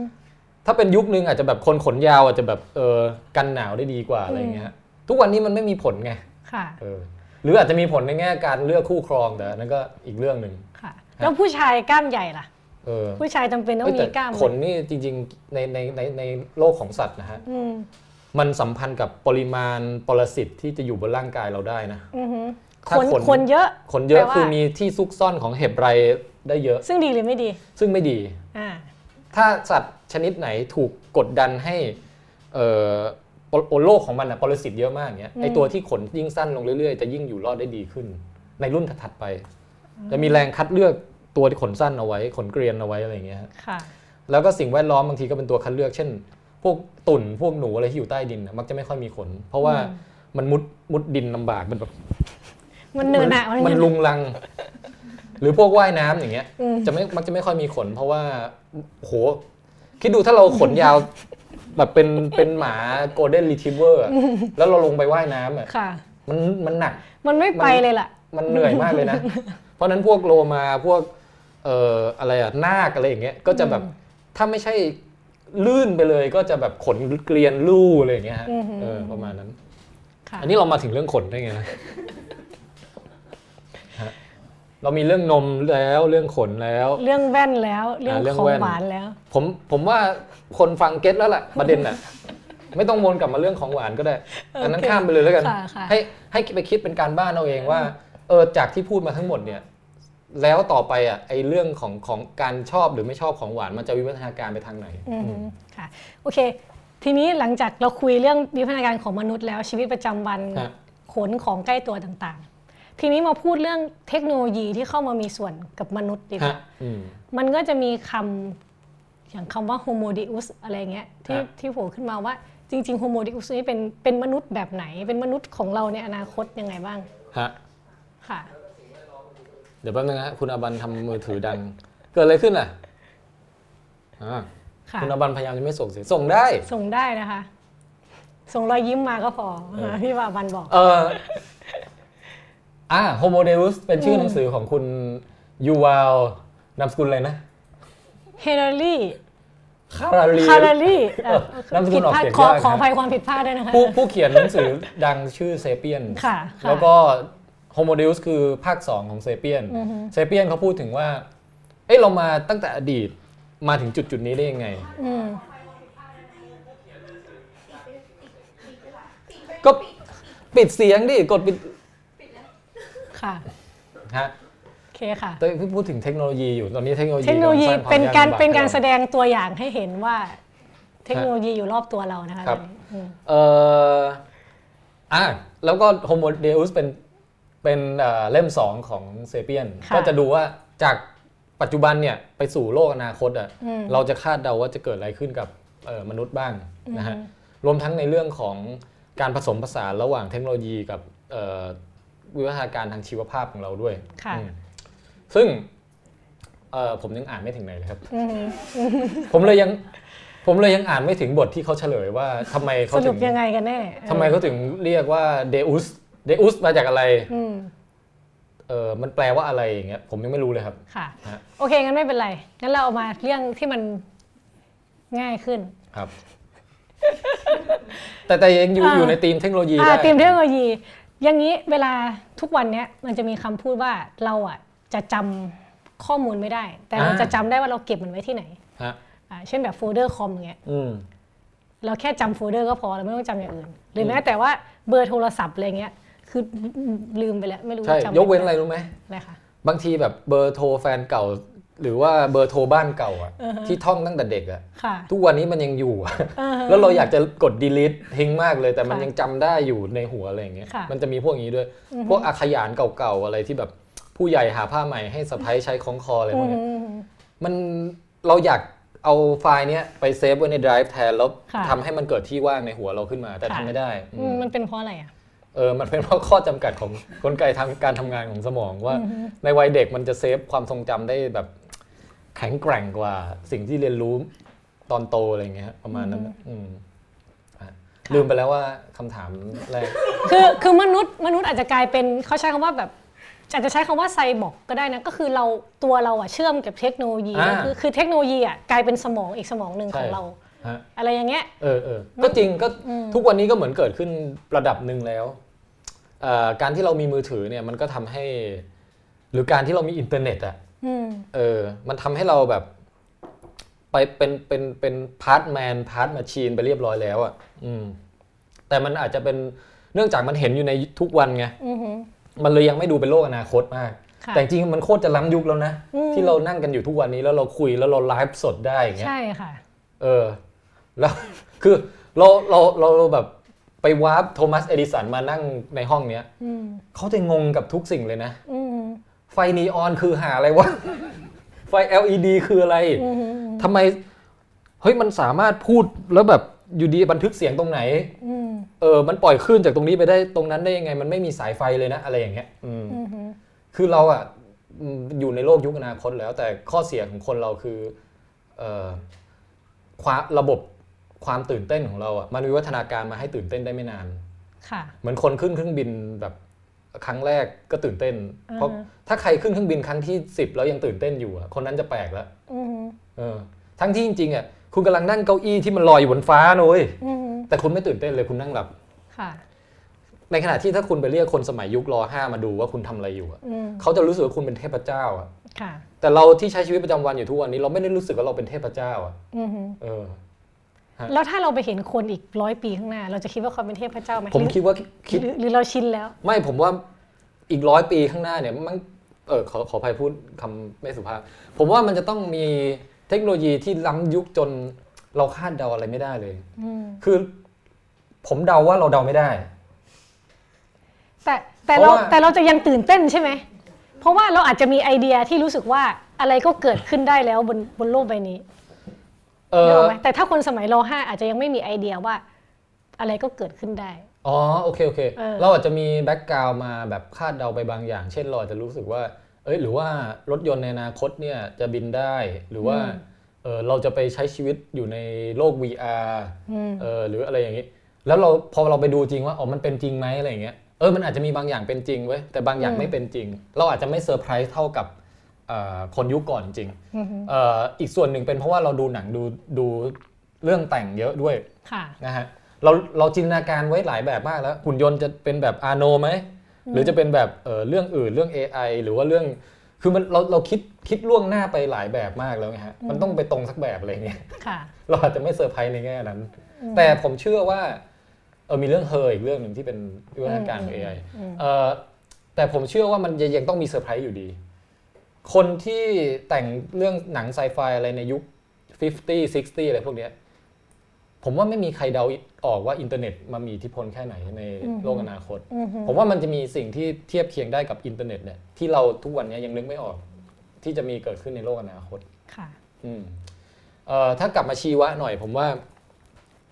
ไอ้เส้นแบ่งระหว่างเอ่อข้อจำกัดทางทางชีวภาพแบบกับ การผสมผสานเครื่องจักรหรือสิ่งประดิษฐ์เข้าไปในร่างกายเรา มันจะเริ่มแบบเริ่มแบบเอ่อเลือนรางลงเรื่อยอือฮึๆไอ้เลือนรางนี่มันรางหรือว่ารางฮะเรือนราง เลือนรางใช่ไหมฮะค่ะ โอเคเออนั่นแหละฮะเลือนรางเลือนรางลอลิงเหรอะเลือนรางเออไม่รู้ละเอาเป็นว่าเบลอแล้วกันมันจะเริ่มเบลอขึ้นเรื่อยๆ ค่ะ นะเออแต่ก็ดูแล้วคือคือ คนเราเนี่ยสามารถไปผสมผสานกับเครื่องจักรได้ในหลายเลเวลนะค่ะถ้าในระดับใหญ่เราอาจจะหัวใจนี้ไม่ work แล้วไปเปลี่ยนเป็นหัวใจเทียมอือฮึเอ่อไตอันนี้ไม่ work แล้วเปลี่ยนเป็นไตเทียมค่ะซึ่งทุกวันนี้ยังใหญ่เทอะทะมากแบบแบกไม่ไหวนะฮะอือหือเออแต่ในโลกอนาคตเราอาจจะแบบ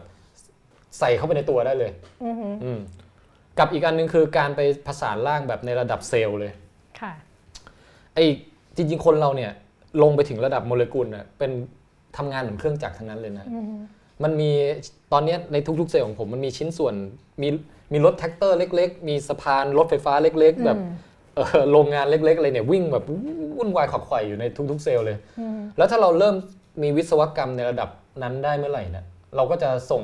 ยานยานของเอ่อที่เราประดิษฐ์ขึ้นมาเองอะเข้าไปทำนู่นทำนี่ข้างในเซลล์เราได้อืมอ่าแล้วไอายุคนั้นเนี่ยมันก็จะ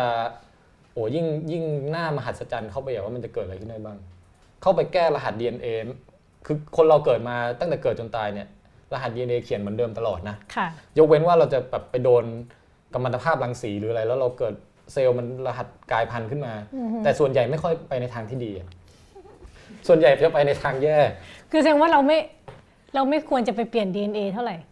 ไม่งั้นมันจะคือหมายถึงเสีว่าลักของมันถ้าเราเปลี่ยนถ้าเราเอาความรู้ทุกวันเนี้ยอืมเออเอาความรู้เมื่อสัก ห้าสิบปีก่อนอะแล้วเราลิอาจจะไปเปลี่ยน DNA เราอะเราจะเหมือนแบบ เออยังไงเดียเหมือนอยากจะปรับปรุงเมืองเมืองหนึ่งอะแต่เราต้องปรับปรุงมาจากอวกาศ แล้วเราเราเออต้องแบบยังไงเดียถมพื้นคือโยนก้อนอะไรลงไม่รู้อื ลงมาแบบสาดสมมติอยากให้เมืองดีขึ้นสาดน้ำลงมาลงทีเดียวทั้งประเทศอย่างเงี้ยค่ะแล้วก็หวังว่าไอ้น้ำเนี้ยจะไปปรับปรุงอะไรให้ดีขึ้นได้อะอืมแต่เราไม่มีกล้องที่มันขยายไปดูว่าในระดับแบบแต่ละอ่าเมืองอะจะแต่ละแก้คนตรงไหนทำอะไรอยู่อืมซึ่งทุกวันนี้เราเริ่มที่จะมีแล้วอืมเราเริ่มที่จะแก้รหัส DNA ได้ทีละทีละทีละตัวทีละตัวแล้วค่ะฮะแต่เรายังแกะภาษาไม่ออกว่าเออไอ้ตรงเนี้ยมันเราเรามีวิธีแก้แล้วนะ แก้ไข DNA อะแต่เราไม่รู้ว่าจะแก้ว่ายังไงดีอืม เหมือนเรามี Microsoft Word แล้ว แต่เราไม่รู้จักภาษาที่มันอยู่บนหน้าจออะว่าแบบเออแล้วถ้าไอ้ตรงนี้มันเขียนผิดแล้วเดี๋ยวต้องแก้เป็นยังไงวะค่ะยังแก้ไม่ถูกอย่างเงี้ยแต่ในอนาคตเราจะมีความรู้ตรงนี้มากขึ้นเรื่อยๆอืมก็ผมอะเชียร์ให้ ถ้าไปทดลองกับคนเลย เช่น สร้างคนที่แบบมีลักษณะที่พึงประสงค์ทั้งหลาย เช่น แข็งแรงหรือว่า ผมสีฟ้าตาสีแดงเอ่อ คางเรียวหรืออะไรอย่างเงี้ยอืมมันแป๊บนึงผมสีฟ้าตาสีแดงนี่คือ อัอันนี้คืออายานามิเรนะฮะอืมเออเป็นตัวละครในเรื่องอีวานเกเลียนอ่านะฮะค่ะเออพี่อบันขคือหมายถึงว่า แล้วแต่ใครชอบอะไรอะก็ไปแก้ใน DNA เราได้เลย ทุกวันนี้เราทำได้เหมือนกัน เราใส่คอนแทคเลนส์เราใส่วิก แต่ว่าจะดีไหมถ้าเกิดคุณสามารถแก้เข้าไปในถึงระดับ DNA ได้เลยำอืมแล้วผมเส้นใหม่ของคุณน่ะงอกออกมาเป็นสีฟ้าเลยอืมไม่ต้องแบบใส่วิกทุกครั้งอะไรเงี้ยอืมจริงๆผมว่าใส่วิกก็ง่ายพออยู่แล้วเนอะใช่มันไม่ต้องไปถึงขั้นนั้นก็ได้แต่ เอาเถอะเหมือนอย่างบางคนบอกอยากอยากมีขาเป็นล้ออะไรเงี้ยอืมผมรู้สึกว่าขี่มอไซค์เอาไม่ได้เหรอวะอุตส่าห์ทำมาแล้วใช่ไหมคือมันตไม่ส่าห์ผลิตมาไม่แล้ต้วองไปเสียเวลาแบบเชื่อมระหว่างเนื้อกับ เครื่องจักรอะก็แค่ไปคล่อมมันอะ ก็บังคับมันได้แล้วอะอือหือเออ แต่ส่วนใหญ่หนังไซไฟจะไม่ไปในทิศทางนั้นนะส่วนใหญ่หนังไซไฟจะต้องรวมร่างไปเลยอืมเออรวมร่างกับแขนกลกับเออเป็นไซบอร์กเป็นลูกกระตาที่แบบมองเห็นเอ็กซเรย์ได้อะไรเงี้ยก็ว่ากันไปอ่าหรือระดับ nanomachine ก็แบบเข้าไปในร่างกายแล้วไปเปลี่ยน genetic อย่างงู้นอย่างนี้อืมเออตะกี้ผมพูดถึงไหนนะ พูดถึงเรื่องการเชื่อมระหว่างมนุษย์กับเทคโนโลยีค่ะฮะอืมเอ่อผมต้องการจะบอกว่า อย่ากินน้ำเนี่ยถ่วงเวลา อืมอ๋อ เออไม่รู้อะ ลืมแล้ว อันนี้อาจจะเป็นความบกพร่องของ DNA บางตัว ใช่ใช่ที่มันกำลังเสีเดี๋ยวยเดี๋ยวสักพักอาจจะนึกออก แต่ว่าอืมนั่นแหละฮะอืมโอเคอ๋อผมนึกออกแล้ว ท่านผู้ชมทางบ้านเตรียมคำถามรอไว้นะคะ ระหว่างที่พี่แทนกำลังคิด ฮะก็คือผมรู้สึกว่าไอ้เทคโนโลยีพวกเนี้ยถ้ามาทำกับคนเลยอะอืม มันจะเป็นถ้าภาษาอังกฤษเขาเรียกว่า controversial ก็คือเอ่อเป็นที่ถกเถียงกันเยอะ อืมว่าทำดีไม่ทำดีอืมทำกับสัตว์บางทีก็เฮ้ยสงสารสัตว์หรือว่าอะไรอย่างเงี้ยค่ะเออค่ะ อยู่ดีไปเอาลิงมาแบบทำยีนให้มันตูดใหญ่หรืออะไรอืมอะไรอย่างเงี้ยแบบอืมอืมทรมานมันหรือเปล่าอือหือแต่จริงๆมันมีมันมีโลกสมมุติที่ว่าถ้าเราแก้ไขยีนของสัตว์ได้ หรือหรือไม่ต้องระดับยีนก็ได้ระดับไหนสักระดับหนึ่งอะอาจจะระดับสารเคมีในสมอง หรือเอ่อระดับอวัยวะอะไรบางอย่างก็ได้อืมเราเปลี่ยนความรับรู้ให้มันอะสมมุติว่ามีวัวอยู่ตัวหนึ่งอะค่ะอันนี้คือในอ่านมาจากนิยายเหมือนกันนะฮะนิยายวิทยาศาสตร์ แล้วมันเป็นวัวที่ได้รับการคัดสรรมา เอ่อเจเนติกเอนจิเนียมาให้อยากถูกกินน่ะอืมคือเป้าหมายสูงสุดในชีวิตของมันคือจะรู้สึกว่า ถ้าเรายังไม่โดนฆ่าแล้วมีคนเอาเนื้อเราไปกินน่ะอืมเรายังไม่รู้สึกว่าพึงพอใจกับชีวิตนี้อะอืมเพราะฉะนั้นมันจะเป็นความสุขมากเลย ถ้าเกิดว่าคุณช่วยฆ่าผมหน่อย แล้วก็เอาเนื้อผมไปกินอืมแล้วเราก็ทำความดีด้วยการมอบความสุขนั้นให้กับมัน แล้วเราก็อืมได้กินเนื้อวัวค่ะ อันนี้เป็น เป็นเรื่องหนึ่งที่ผมว่ามันทำได้จริงนะอืม ทุกวันนี้ยังมีหนูบังคับเออหุ่นยนต์อะอืมคือเป็นหนูที่บังคับได้ด้วยคลื่นวิทยุหรืออะไรเพราะเราฝังชิปไว้ในสมองมันอะค่ะแต่ถามว่าทรมานหนูไหมคือทุกครั้งที่เรากดให้มันเลี้ยวซ้ายอย่างเงี้ยเขาเขาบอกว่าหนูตัวเนี้ย มันจะอยากเลี้ยวซ้ายมากเลย แล้วการที่มันได้เลี้ยวซ้ายนั้นน่ะคือความฟินของมันอืมเราไม่ได้ทรมานสัตว์นะ เราทำให้มันฟินอยู่ อืมฮึอันนี้เราเราคิดไปเองนิดนึงหรือเปล่าพี่แทนมันก็นั่นก็ถึงได้บอกว่าถ้าทำในคนก็อืมอาจจะมีปัญหาถกเถียงทำในสัตว์ก็อาจจะมีปัญหาถกเถียงอืมผมจึงเสนออย่างนี้ฮะนโยบายของพรรคผมนะฮะค่ะว่าถ้าเราจะปรับปรุงพันธุกรรมอะไรอะอืมเราไปทำในพืชก่อนอืมไม่ค่อยมีใครเป็นห่วงความรู้สึกพืชเท่าไหร่อืมผมเนี่ยที่บ้านผมชอบเลี้ยงแคคตัส และหม้อข้าวหม้อแกงลิงค่ะ แล้วความสวยงามของพวกนี้มันจะอยู่ที่รูปทรงของ ถ้าเป็นถ้าเป็นหม้อข้าวหม้อแกงลิงก็แบบมีทั้งทรงยาวใหญ่อืมทรงยาวเล็ก ทรงเอ่ออวบกลมอืมอ่ามีมีบางบางอันมีแบบแผ่สยายปีกออกมาข้างๆเหมือนวิกตอเรียซีเครตนะฮะเอ่อบางอันแบบความหลากหลายด้านสี เช่น บางอัน พื้นหลังสีแดงแล้วมีจุดสีดำกระกระกระกระบางอันพื้นหลังสีเขียวบางอันสีเหลืองอะไรอย่างเงี้ยอ่าเข้าใจใช่ไหมฮะคุณอบันอืมแล้วกว่าที่เราจะได้มาซึ่งลักษณะพวกเนี้ยโอ้โหมันยากลำบากค่ะเกษตรกรเนี่ยต้องเลือกต้นนั้นมาผสมต้นนี้อืมรุ่นจากรุ่นสมมติลูกเกิดมาพันต้นอย่างเงี้ยต้องปลูกเป็นฟาร์มเลยนะแล้วเลือกไอ้ต้นที่แบบลักษณะใช่ต้นเดียวอะมาเป็นพ่อพันธุ์แม่พันธุ์รุ่นถัดไปอะไรอืเงี้ย มมันลำบากมาก แต่ถ้าเราไปเขียนแก้ใน DNA ได้เลย อยากได้ขนกี่เส้น อยากได้สีแดงอืมเอาแบบจุดกระเยอะไหมคืออาจจะเป็นแอปให้ทำในมือถือได้เลยนะอืมเออแล้วก็ไปสั่งปริ้น DNA นี้ออกมาค่ะรหัสเนี้ยแล้วก็น่าไปสนใจใส่เข้าไปมากอืมเกิดออกมาปุ๊บเป็นตามที่เราออกแบบเลยอืม Bio Design ฮะผมมาใฝ่อันฝันี้นเตรียมคิดแล้วจริง ๆ เป็นไอเดียที่เตรียมผมมาอยากตัวทำมากลิขสิทธิ์เลย เพราะว่า แต่มันพูดง่ายทำยากไงอืมคือเราต้องไปรู้โค้ดมันก่อนว่าอืมเออเราต้องแค่แก้โค้ดตรงไหนมันถึงจะเปลี่ยนจากเขียวเป็นแดงว่ะอะไรเงี้ยอืมซึ่งไอ้ตรงเนี้ยต้องมีงบวิจัยเป็นล้านๆนะฮะค่ะอืมนั่นแหละครับ นิดนึงแล้วโค้ดโค้ดระหว่างพืชกับสัตว์อะอืมมันมันต่างกัน เยอะไหม ด้วยความที่ชีวิตมันกำเนิดมาจากต้นกำเนิดเดียวกันน่ะอืมไอ้วิธีการอ่านรหัส DNA มันแทบจะเหมือนกันเป๊ะเลยฮะพืชกับสัตว์ต่างกันแต่ เป็นเป็นหนึ่งเดียวกันมาตลอดตั้งแต่กำเนิดชีวิตบนโลกอืมจนผ่านไปสักประมาณหลักพันล้านปีแล้วอะถึงจะค่อยแยกออกจากกันว่าเอ่อมีแบคทีเรียบางชนิดที่สังเคราะห์แสงได้ กับแบคทีเรียบางชนิดที่ต้องกิน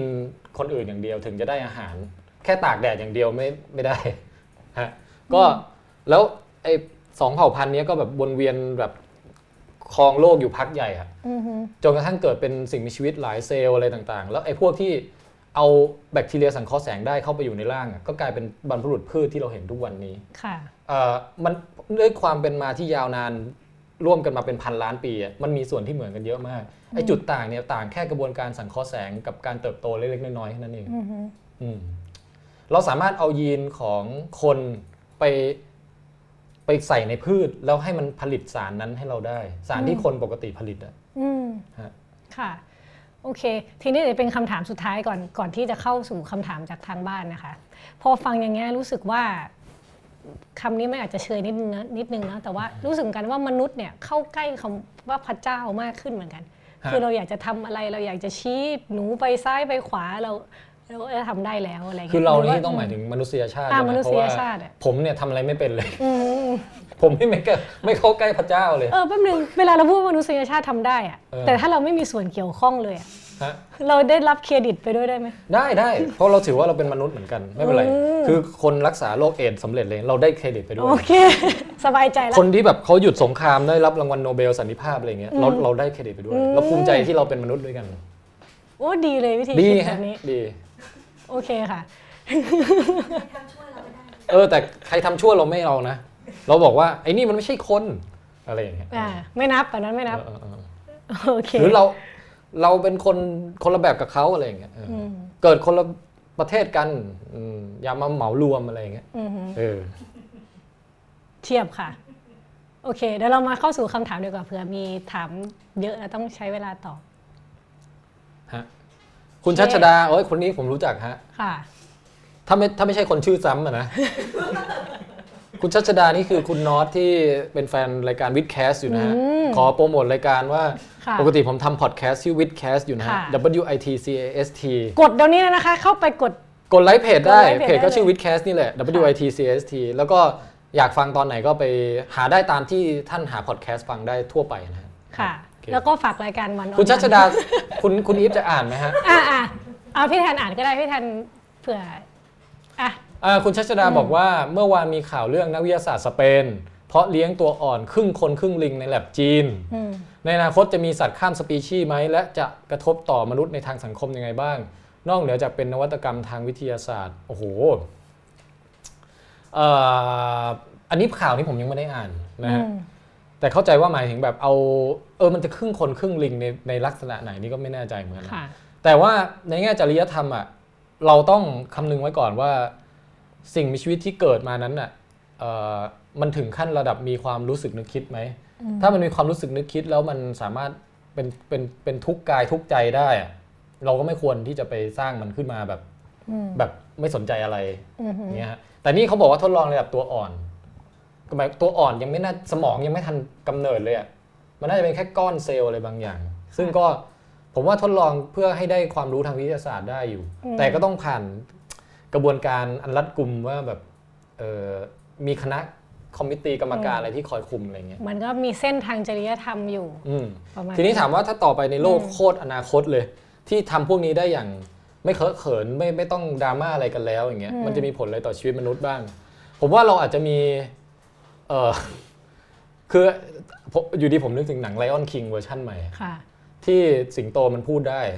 แต่มันเป็น CG ไง อีกหน่อยเราจะมีนักแสดงที่เป็นสิงโตพูดได้จริง ๆ แล้วเป็นไม่หมายถึงว่า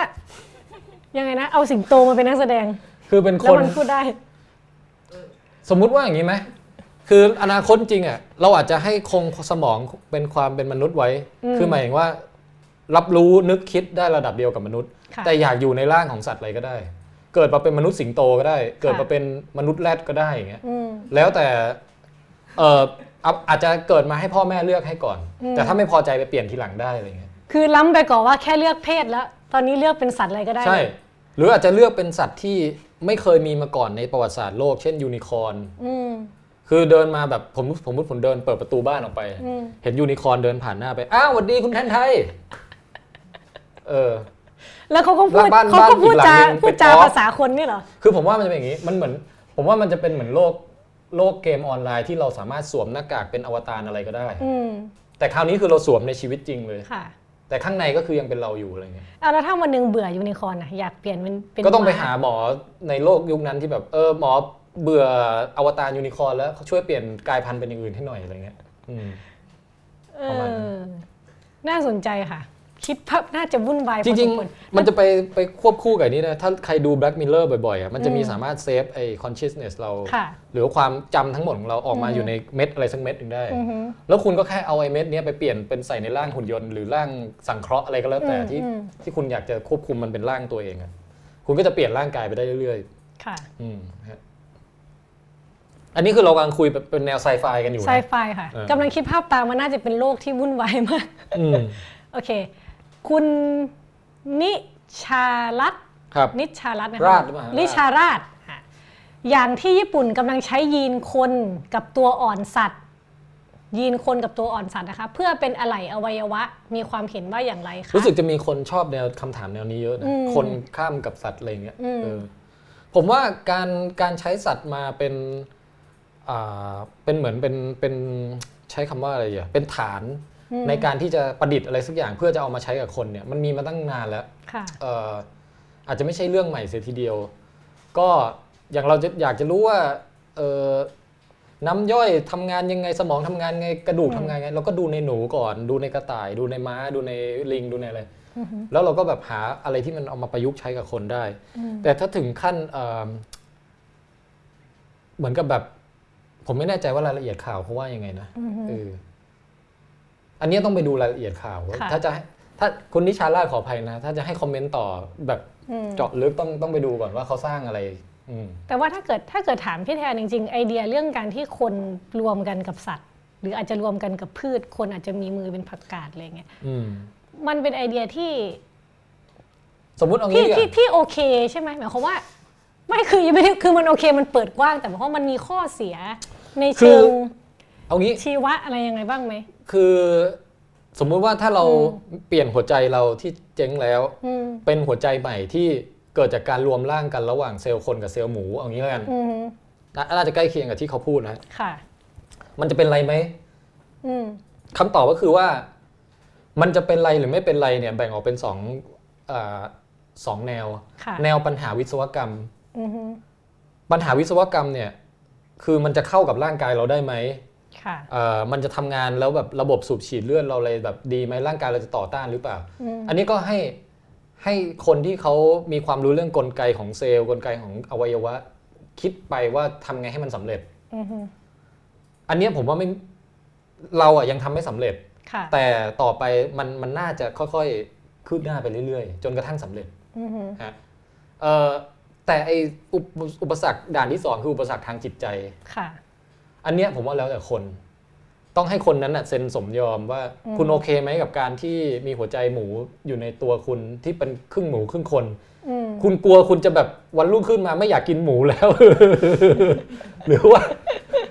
หรือคุณกลัวว่าแบบนั่งทำงานไปอยู่ดีโอ๊ยโอ๊ยขึ้นมาอะไรอย่างเงี้ย อันนี้เป็นเรื่องของจิตวิทยาของคุณแล้ว มันไม่เกี่ยวอะไรกับแฟกต์แล้วอือฮึค่ะ อ่า นะฮะ ก็อันนี้ก็ให้ให้เป็นเรื่องการตัดสินใจเฉพาะบุคคลไป อือฮึ ถ้าเป็นผมผมเอาผมเลือกที่จะอยู่รอด แล้วผมไม่คิดว่าการได้รับเซลล์จากเอ่อสิ่งมีชีวิตสปีชีส์อื่นเลยจะเป็นเรื่องแปลกประหลาดอะไร ทุกวันนี้ผมก็มีแบคทีเรียหลากหลายชนิดมากเลยในลำไส้ผมเนี่ยอือฮึฮะค่ะมีหัวใจหมูอีกสักอันจะเป็นอะไรไปเออนี่แค่เพิ่มมาหนึ่งสปีชีส์เองนะ ค่ะอืมโอเค อันนี้พูดในในความหมายว่าถ้าทางวิทยาศาสตร์ทำให้มันลงตัวและไม่เกิดปัญหาทางระบบ ใช่ ใช่ไหมอืมอือฮึ คือจะโอเคกลัวในแง่ว่ามันจะเวิร์กหรือเปล่าอย่างนี้มากกว่าอืมอืมมากกว่าในแง่จิตใจค่ะอืมฮะโอเค การเพาะเนื้อเยื่อขึ้นมาคนฟังนี่เป็นวิทยาศาสตร์แบบว่าฮะคุณกฤตพัฒน์นะฮะจิวใจชามเอ่ออะคุณอีฟเชิญอ่านค่ะนะฮะการเพาะเนื้อเยื่อขึ้นมาในห้องแลบจะเป็นอนาคตของการผลิตเนื้อสัตว์ไหมครับมาคือปลูกเนื้อเยื่อขึ้นมาเลย ไม่ต้องเลี้ยงสัตว์ อาจจะไม่ฮะต้องไปเอามีดไป ปันเออเออไม่ต้องเออฆ่าสัตว์แล้วอันเนี้ยผมผมเชียร์ว่าดี แล้วก็เป็นเรื่องที่เคยพูดถึงในรายการอะไรฮะวิดแคสอ่าถูกต้องฮะเราก็ติดตามความคืบหน้าของวงการนี้มานาน เพราะว่าเอ่อคือเหมือนเหมือนมันมันมันดีตรงที่ว่าเราไม่ได้คิดถึงแค่จะใช้เทคโนโลยีเพื่อเพื่อเพื่อตอบสนองตัณหาของมนุษย์เองนะอืมเอ่อแต่ว่าเราต้องการเผื่อแผ่ไปยังความเอ่อ ความไม่ความดับทุกข์ของเพื่อนร่วมโลกอืมที่เป็นเพื่อนทุกข์เกิดแก่เจ็บตายด้วยกันทั้งหมดทั้งสิ้นด้วยนะค่ะนะเราก็ไม่อยากเราก็ยังอยากกินหมูอยู่ แต่เราไม่อยากให้หมูทรมานอืมนะฮะเราก็เลยคิดว่างั้นเราไอ้ตรงความทรมานมันอยู่ตรงไหน มันอยู่ที่สมองอืมงั้นเราสร้างแค่เนื้อหมูขึ้นมา โดยที่มันไม่ต้องมีสมองได้ไหมล่ะอืมหรือหรือเนื้อวัวอะไรอย่างเงี้ยสเต็กเอ่ออยากทำอะไรก็เพาะขึ้นมาในแลบอย่างเงี้ยอืมจะเอาสันนอกสันใน อ่าคุโรบูตะ หรือว่าเอออืมแหมพูดแล้วก็นะเซอร์ลอยหรืออะไรก็ว่าไป เราก็เรามีความรู้ในถึงระดับเซลล์ถึงระดับ DNA เลยว่าการสร้างเนื้อพวกเนี้ยเพาะขึ้นมายังไงอืมเราก็สร้างขึ้นมาในห้องแล็บแล้วเราก็ทำอันนั้นนะเป็น product ที่จะสามารถให้คนกินแทนการฆ่าสัตว์ได้อืมโดยไอเดียผมว่าดีมาก แล้วก็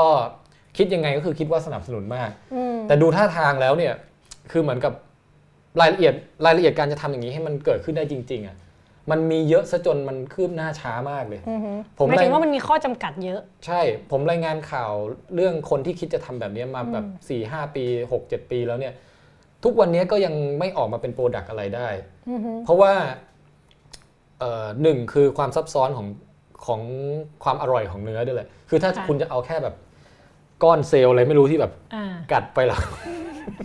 จืดชืดอย่างเงี้ยสมมติ มีแต่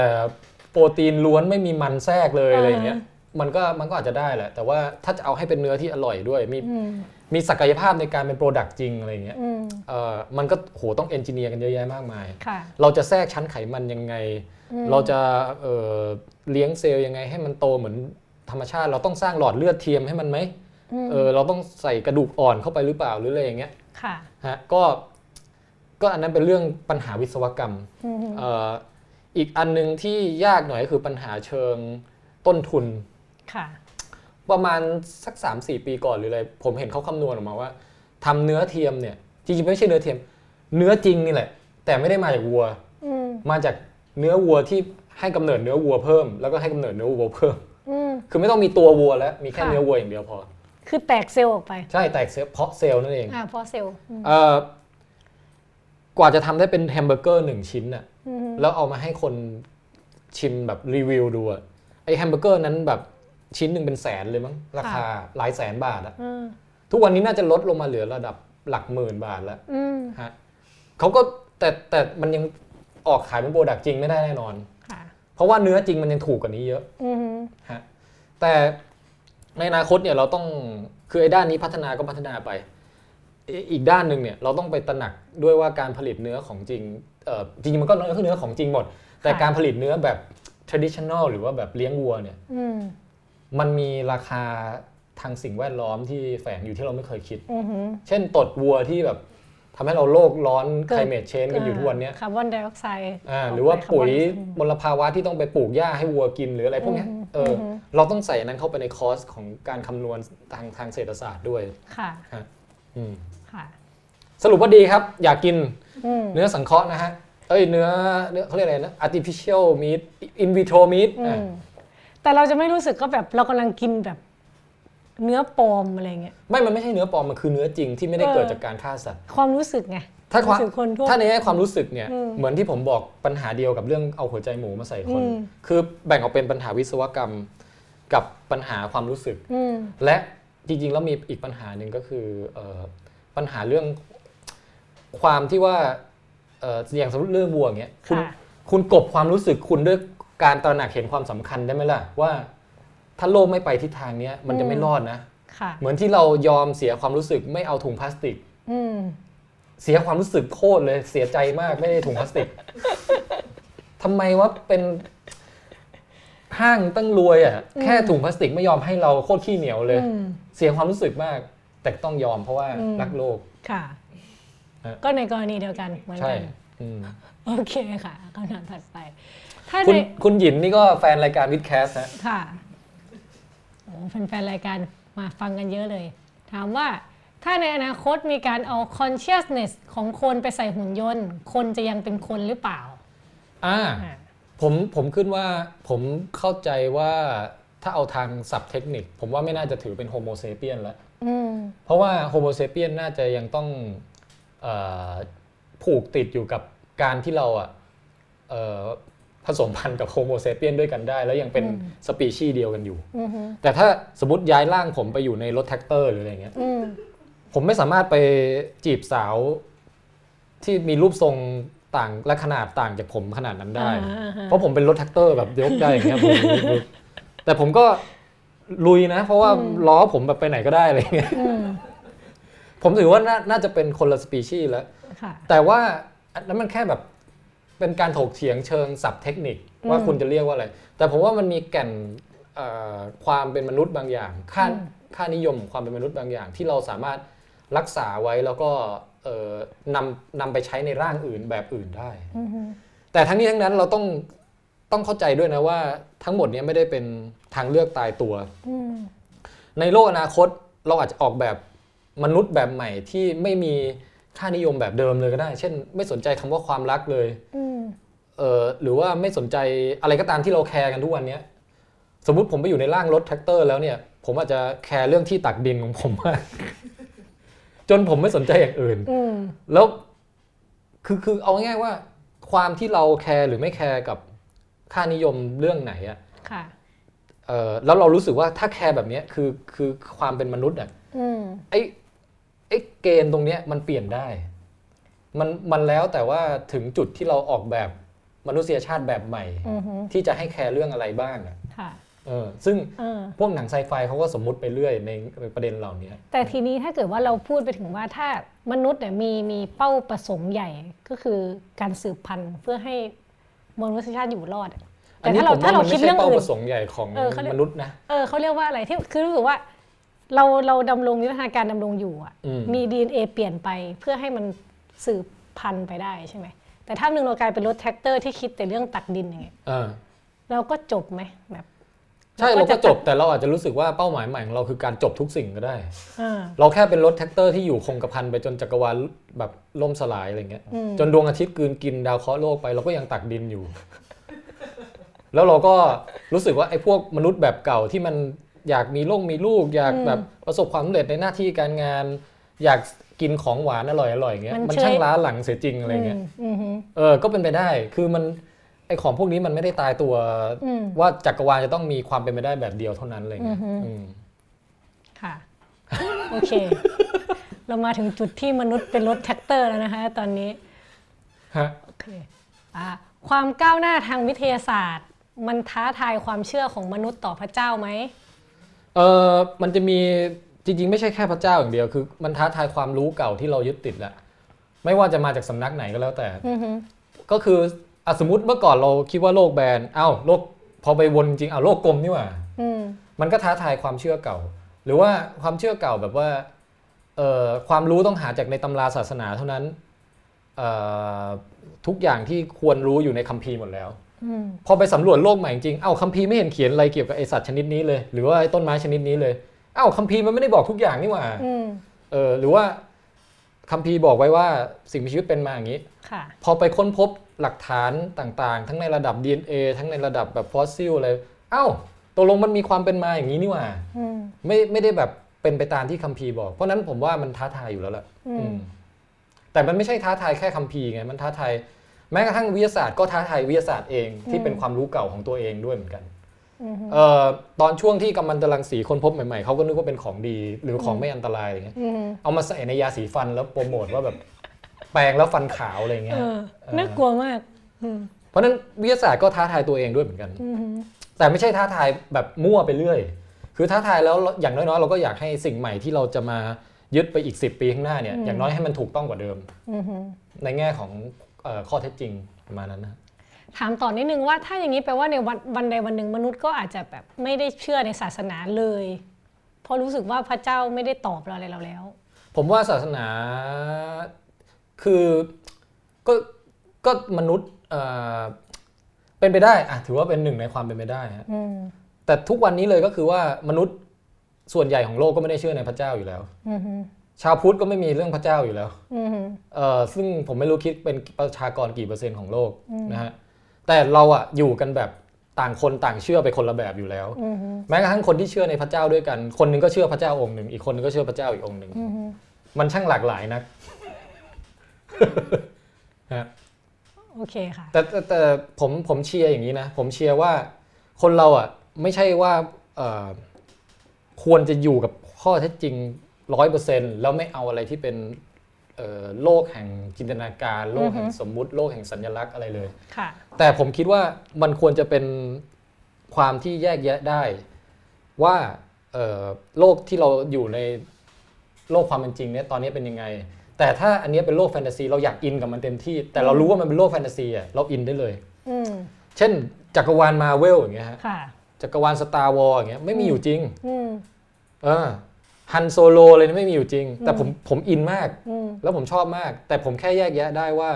ความอินของผมตรงเนี้ยไม่มาปะปนกับเอ่อหลักฟิสิกส์ที่กำหนดว่าผมบินได้หรือบินไม่ได้หรืออะไรที่มันอืมหลักทางชีววิทยาอะไรที่ที่ปกครองโลกความเป็นจริงอยู่เนี่ยอืมอ่าแค่นั้นแหละฮะ อืมค่ะ โอเคอะเดี๋ยวคำถามต่อไปครับเพราะว่าช่วงนี้คำถามเยอะ เคยได้ยินว่าเซ็กแรก ๆ ของมนุษยชาติเป็นท่าอุ้มกัน เพราะว่าต้องระวังภัยให้กันและกันไง ปัจจุบันเซ็กท่านี้เป็นมรดกทางวิวัฒนาการไหม เพราะยังมีอยู่ปกติ แต่ทำไมเจตนาของท่านี้เปลี่ยนไป คุณอธิบายยังไง ถึงกับดื่มน้ำคือ อันดับแรกผมไม่เคยได้ยินนะว่าท่าแรกของมนุษยชาติเป็นท่าอุ้มเขาเรียกอะไรนะลิงอุ้มแตงอ่าลิงอุ้มแตงค่ะ ผมไม่เคยได้ยิน เออผมอันดับหนึ่งผมจินตนาการว่า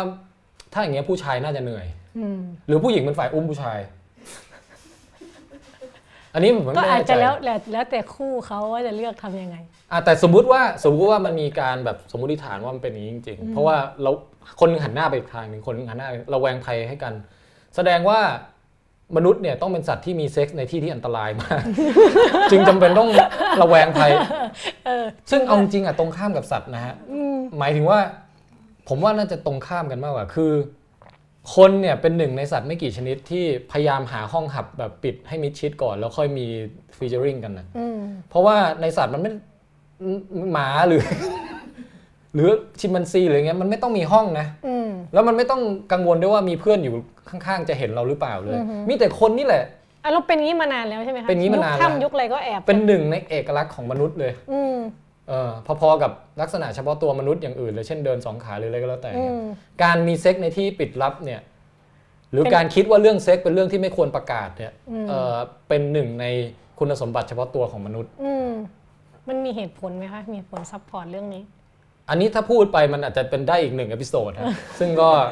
แต่เรากลับมาที่ทฤษฎีนี้ก่อนอ่าเออสมมุติว่ามันมีท่าพื้นฐานของมนุษย์อยู่สักท่าแล้วกันอืม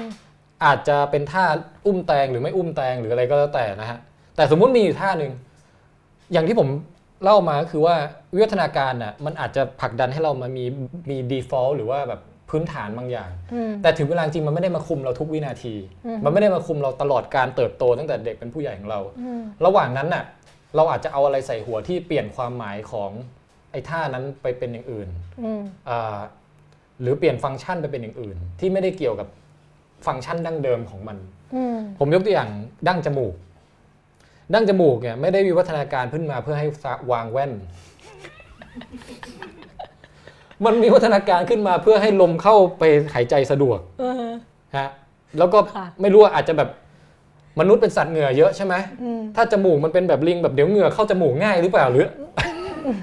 แต่มันไม่ได้วิวัฒนาการขึ้นมาเพื่อให้วางแว่นอืมอันนี้เป็นสิ่งที่เกิดขึ้นทีหลังอ่าค่ะแล้วไม่จำเป็นต้องวางแว่นก็ได้ คือใครอยากจะเอาอะไรไปแปะดั้งจมูกก็แล้วแต่มันเออมันมีอยู่ตรงนั้นแล้วเราจินตนาการต่อไปได้เองว่าเราอยากจะเอามันไปทำอะไรอืมผมว่าไอ้พวกท่าเบสิก ต่างๆของของเซ็กส์เนี่ยก็เช่นกันอืมคือมันอาจจะกำเนิดมาด้วยความที่มันช่วยเอื้อต่อประโยชน์ต่อการสืบพันธุ์ประสิทธิภาพการสืบพันธุ์อะไรบางอย่างอืมแต่สุดท้ายแล้วในระหว่างช่วงชีวิตเราอะเราจะเติบโตมาพัฒนามาเอาสัญลักษณ์อะไรไปครอบมันอีกที เอาความอืมรู้สึกอะไรไปใส่มันอีกที หรือเอาเป้าแบบความหมายอะไรไปใส่มันอีกที อันนี้แล้วแต่เราอืมฮะก็ เช่นดั้งจมูกในที่นี้เปรียบเสมือนเช่นเดียวกับอ่าฮะ ลิงอุ้มแตงโอเคค่ะ คิดว่าน่าจะตอบคำถามได้อยู่ โอเคค่ะ ในอนาคตหากมนุษย์ผนวกรวมกับ AI ในระดับที่ลึกซึ้งมาก ๆ จนคิดและตัดสินใจได้ดีกว่าเราหลายเท่าครับคำถามคือประสิทธิภาพของสมองมนุษย์จะเสื่อมลงไหม กระทั่งสัญชาตญาณก็อาจไม่จำเป็นและค่อย ๆ หายไปหรือเปล่าอืมค่ะจากคุณพันธวัฒน์เศรษฐวิไลครับนะคะ ผมว่าก็น่าน่าจะ ถ้าเป็นถ้าถ้ามันเป็นไปตามเอ่อ สิ่งอื่น ๆ ที่เกิดขึ้นในประวัติศาสตร์วิวัฒนาการอย่างยีนสังเคราะห์วิตามินซีที่ผมบอกอะอืมในยุคหนึ่งมันจำเป็น มันก็เลยถูกเก็บไว้ให้ใครที่ไม่มีอะเออก็จะอยู่ไม่อยู่รอดไม่ดีหรือว่าสืบพันธุ์ไม่สำเร็จอือฮึแต่พอมาถึงยุคหนึ่งมันไม่จำเป็นแล้ว มันก็ค่อยๆเสื่อมหายไป ผมก็คิดว่าไอ้หลาย ๆ อย่างในกลไกการทำงานของสมองมนุษย์อะถ้ามันเขียนอยู่ใน DNA นะ มันอาจจะมีบางส่วนที่เจ๊งไปก็ไม่เป็นไรอะอืม เออ ก็จะถูกคัดเลือกทิ้งไปอย่างเงี้ยเอ่อหรือหรือพูดกลับกันก็คือว่าไอ้ความเจ๊งจะไม่ถูกคัดเลือกออกไปอืมอืมผมว่าน่าจะมีแต่ผมเดาไม่ถูกเหมือนกันว่ามันจะไปแนวไหนอือฮึแต่ในขณะเดียวกันผมผมเชื่ออีกอย่างด้วยว่า อะไรที่มันถูกทำให้ฟรีจากหน้าที่เก่าอะอืมมันจะเป็นทรัพยากรที่เอาไปทำหน้าที่ใหม่ได้อืมฮึเช่น เราไม่จำเป็นต้องจำ เอ่อเบอร์โทรศัพท์แล้วอืมฮึเราไม่จำเป็นต้องจำพวกข้อเท็จจริงแนวแบบที่แบบเสิร์ชวิกิพีเดียแป๊บเดียวก็รู้แล้วอืมฮึแต่สมองส่วนนั้นเราอะมันว่างไปจำอย่างอื่นไงค่ะมันผมก็ไม่รู้จะเอาไปจำอะไรนะ แต่มันคือคือมันคงน่าจะมีอะไรให้เอาไปเติมช่องว่างนั้นได้อีกเยอะอะอืมฮะเออเหมือนเหมือนอย่างเช่น คล้าย ๆ กับการที่ว่าเอ่อมนุษย์เราเนี่ย มีเทคโนโลยีที่อำนวยความสะดวกให้เรามีเวลาว่างเยอะขึ้นเรื่อยอืมๆแต่คนเรากลับบอกว่าไม่มีเวลามากขึ้นเรื่อยอืมๆเพราะว่าเวลาที่ยิ่งว่างเพิ่มขึ้น เราก็ยิ่งเอาอะไรไปใส่ให้มันเต็มอยู่ดีอืมฮึผมว่า CPU สมองก็น่าจะคล้าย ๆกันอืมฮึอืมโอเคใช้ได้นะคำตอบดีนะอย่างนี้เนี่ยสุดยอดเลยค่ะ เดี๋ยวต้องไปกลับไปโหลดไฟล์นี้เก็บไว้ในที่บ้านเนี่ยค่ะ คือบางทีเนี่ยเวลาไปให้สัมภาษณ์อะไรเงี้ยคิดคำตอบมาแล้วแบบ เออเหมือนกับ ไอ้วันก่อนที่นั่งพยายามจะเขียนอะไรบางอย่างคิดไม่ออก พอมาพูดอย่างนี้เราคิดออก อืมต้องกลับมาจดคำพูดตัวเอง ค่ะ ฮะ ได้เลยค่ะ อะ โอเค ในอนาคตถ้ามนุษย์ใช้ AI แทนแรงงานคนร้อยเปอร์เซ็นจะมีผลต่อวิวัฒนาการของมนุษย์อย่างไร โห เอ่มวิวัฒนาการในที่นี้ผมผมไม่ถือว่าเป็นทางชีวภาพแล้วกันนะ อือฮึ เพราะว่าทางชีวภาพนี่ก็เดายากนะฮะแต่วิวัฒนาการในแง่แบบสภาพสังคมอะไรอย่างเงี้ยค่ะถ้าเราหมายความว่าแรงงานเอ่ออย่างช่วงแรก ๆ ผมว่ามันน่าจะเป็นอย่างนี้ก่อน คืออย่างที่บอกไปแล้วคือว่าพอเราว่างขึ้นมาเอ้ย AI ทำงานให้เราหมดเราเอาเวลาว่างนี้ทำอะไรดี เราก็ไปทำงานอย่างอื่น ที่อืม AI ยังทำไม่ได้อืมคุณหมอที่มี AI ช่วยวินิจฉัยคนไข้ ก็ยังยุ่งเท่าเดิม เพราะว่า ตรวจคนไข้จำนวนมากขึ้นได้มากกว่าเดิม ในเวลา 3 ชั่วโมงค่ะ คือไม่ใช่ว่า เอาละมี AI ช่วยแล้ว ตรวจหนึ่งคนแบบ10วิเสร็จแล้ว โอ้โห สบาย แล้วอีก3ชั่วโมงนั่งว่างอะไรอย่างเงี้ย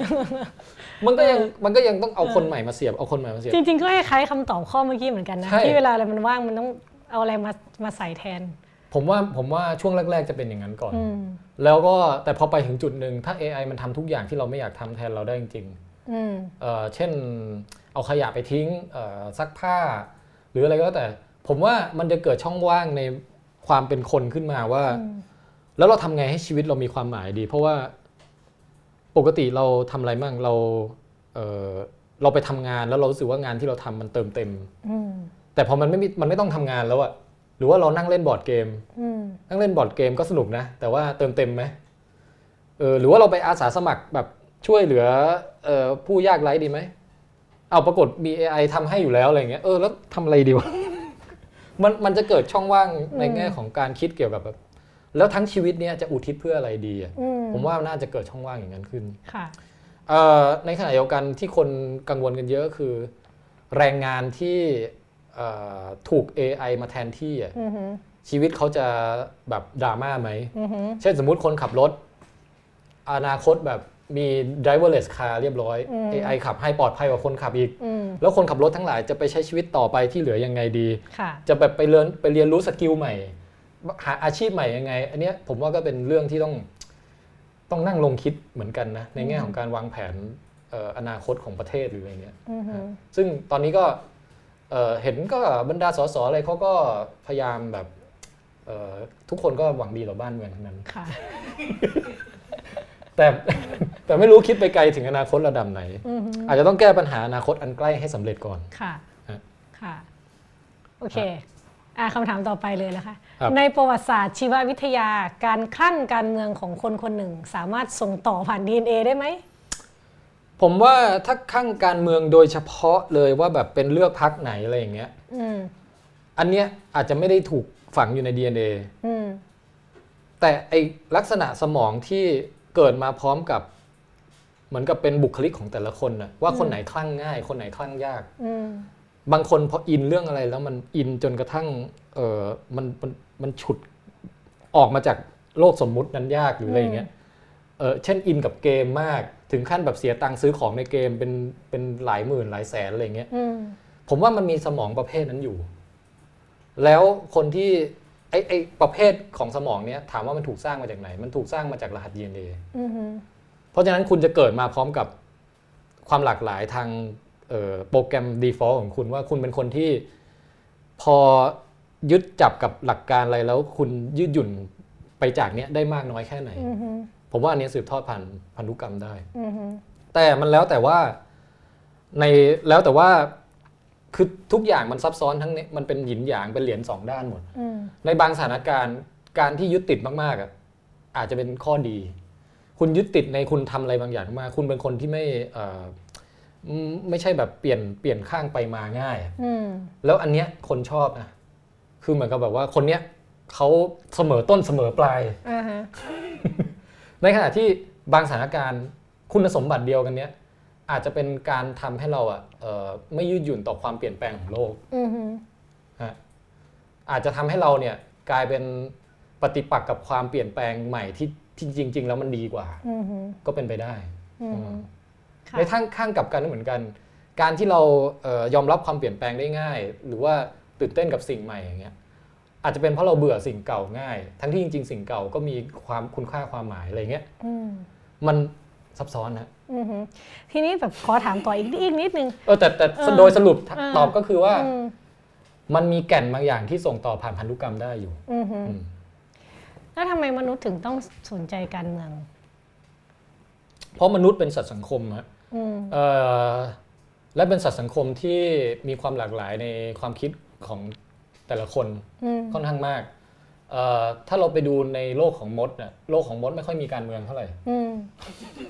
เพราะกฎเกณฑ์มันชัดเจนมากทำงานไป ใครเป็นเกิดมาเป็นอะไรอ่าก็เป็นอย่างนั้นไปอืมเป็นมดทหารก็เป็นไป เป็นเอ้ยแต่จริงๆมดก็มีกบฏเหมือนกันนะอืมมันมีแบบพวกแบบว่า เออยังไงอะมดงานบางตัวที่อยากจะเสิร์ฟสารขึ้นมาเป็นควีนเองอะไรเงี้ยก็ก็ก็มีเหมือนกันอือฮึแต่อันนั้นช่างมันนั่นอีกค่ะอพิโซดหนึ่งเราน่าจะมีทักสามตอนน่ะดูแล้ว เออ แต่ค่ะต่อที่คำตอบถ้าเราไปดูอย่างอย่างสัตว์อย่างอะไรที่มันอยู่เดียวๆเอ่อผมนึกผมนึกภาพตัวอะไรอยู่เดียวๆดีวะนึกภาพตัวอะไรอยู่เดียวๆฮะคิดถึงสล็อตที่ปีนต้นไม้ มันก็เอไม่อเดี่ยวเท่าไหร่ไหมมันก็ค่อนข้างโดดเดี่ยวนะอืมผมเชื่อว่าสล็อตอะไม่ค่อยมีการเมืองเท่าไหร่อืมเพราะการเมืองเป็นเรื่องของการอยู่กันเป็นสังคมแล้วจะตกลงกันยังไงอือฮึเอิ่มเพราะฉะนั้น แต่แล้วโดยเฉพาะสังคมที่มีลำดับชั้นมีอะไรแบบใครมีบทบาทอะไรอะไรอย่างเงี้ยอืมผมว่าในในลิงเนี้ยมีการเมือง คือการเมืองไม่ได้เกิดขึ้นในมนุษย์ มันมันมาซับซ้อนในมนุษย์ แต่ว่ามันมีมันในหมู่สัตว์ตั้งแต่ก่อนหน้าที่จะมีมนุษย์แล้วอือฮึสัตว์อะไรก็ตามที่เป็นสัตว์สังคมอะฝูงหมาป่ามีการเมืองอืมฝูงลิงมีการเมืองเออมีการอำนาจต่อการเมืองระหว่างเพศก็มีการเมืองระหว่าง ตัวที่เป็นจ่าฝูงกับตัวลูกกระจอกก็มีอือฮึเอ่อการเมืองระหว่างเผ่าฝูงเนี้ยอยู่ตำแหน่งเนี้ยอีกฝูงหนึ่งอยู่เป็นเพื่อนบ้านถัดไปอะมีการเมืองระหว่างกันก็มี บางทีเป็นการสารสัมพันธ์แบบเป็นพันธมิตรกัน ถึงเวลาออกล่ามารวมฝูงกันเป็นฝูงใหญ่แล้วไปช่วยกันล่า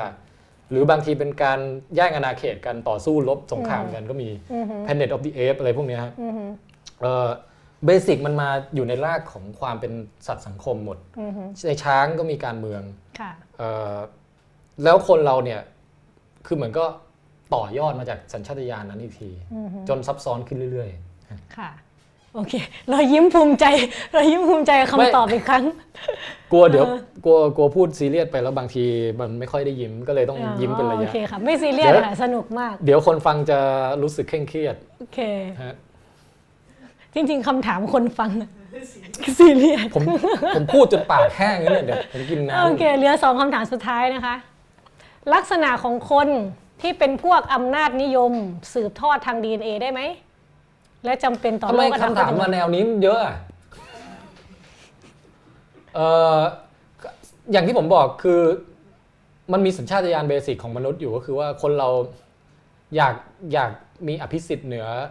เอ่อเพื่อนในเพื่อนในร่วมฝูงเราอะอืมเช่นเราอยากกินข้าวก่อนอืมเราอยากได้ที่นอนสบายกว่าคนอื่นอืมเราอยากอะไรอย่างเงี้ยมีเออพอมีตัดสินอะไรแล้วเราอยากได้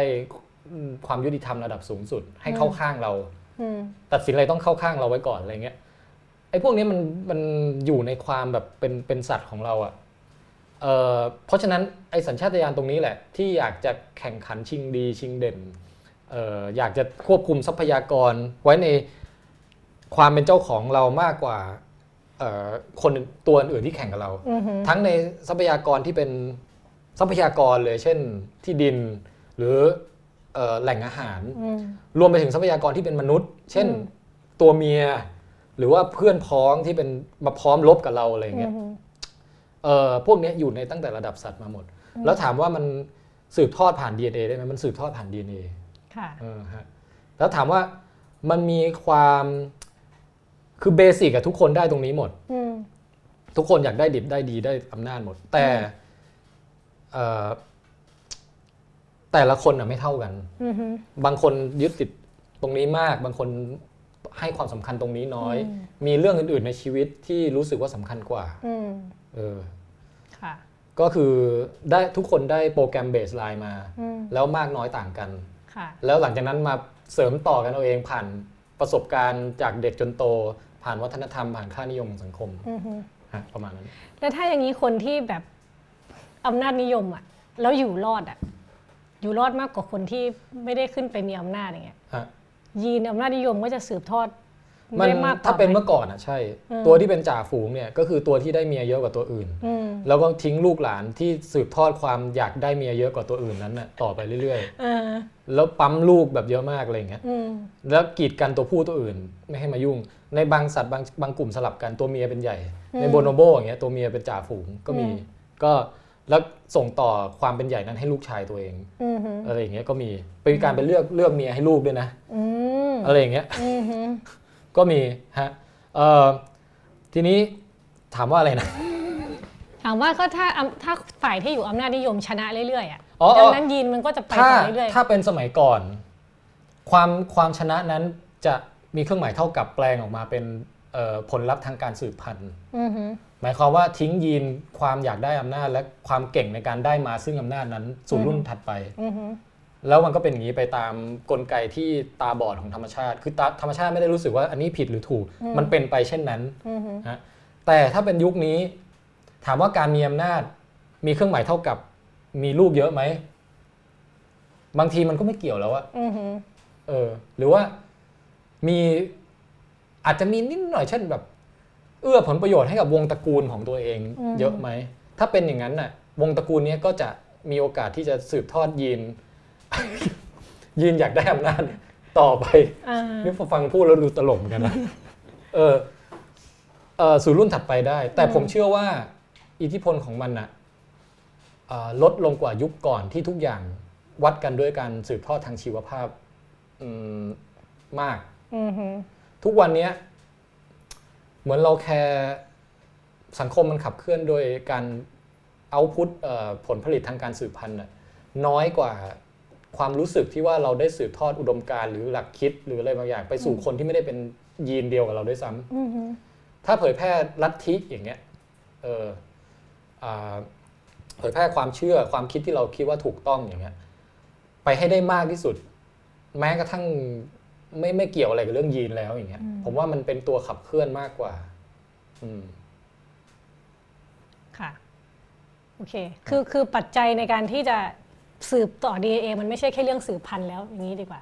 อืมใช่ไหมคือแรงขับเคลื่อนโอเคอืมแรงขับเคลื่อนในสมัยก่อนมีแค่ชีวะอือหือทุกวันนี้แรงขับเคลื่อนมีเลเยอร์ที่ซับซ้อนเหนือกว่านั้นขึ้นมาอือหือ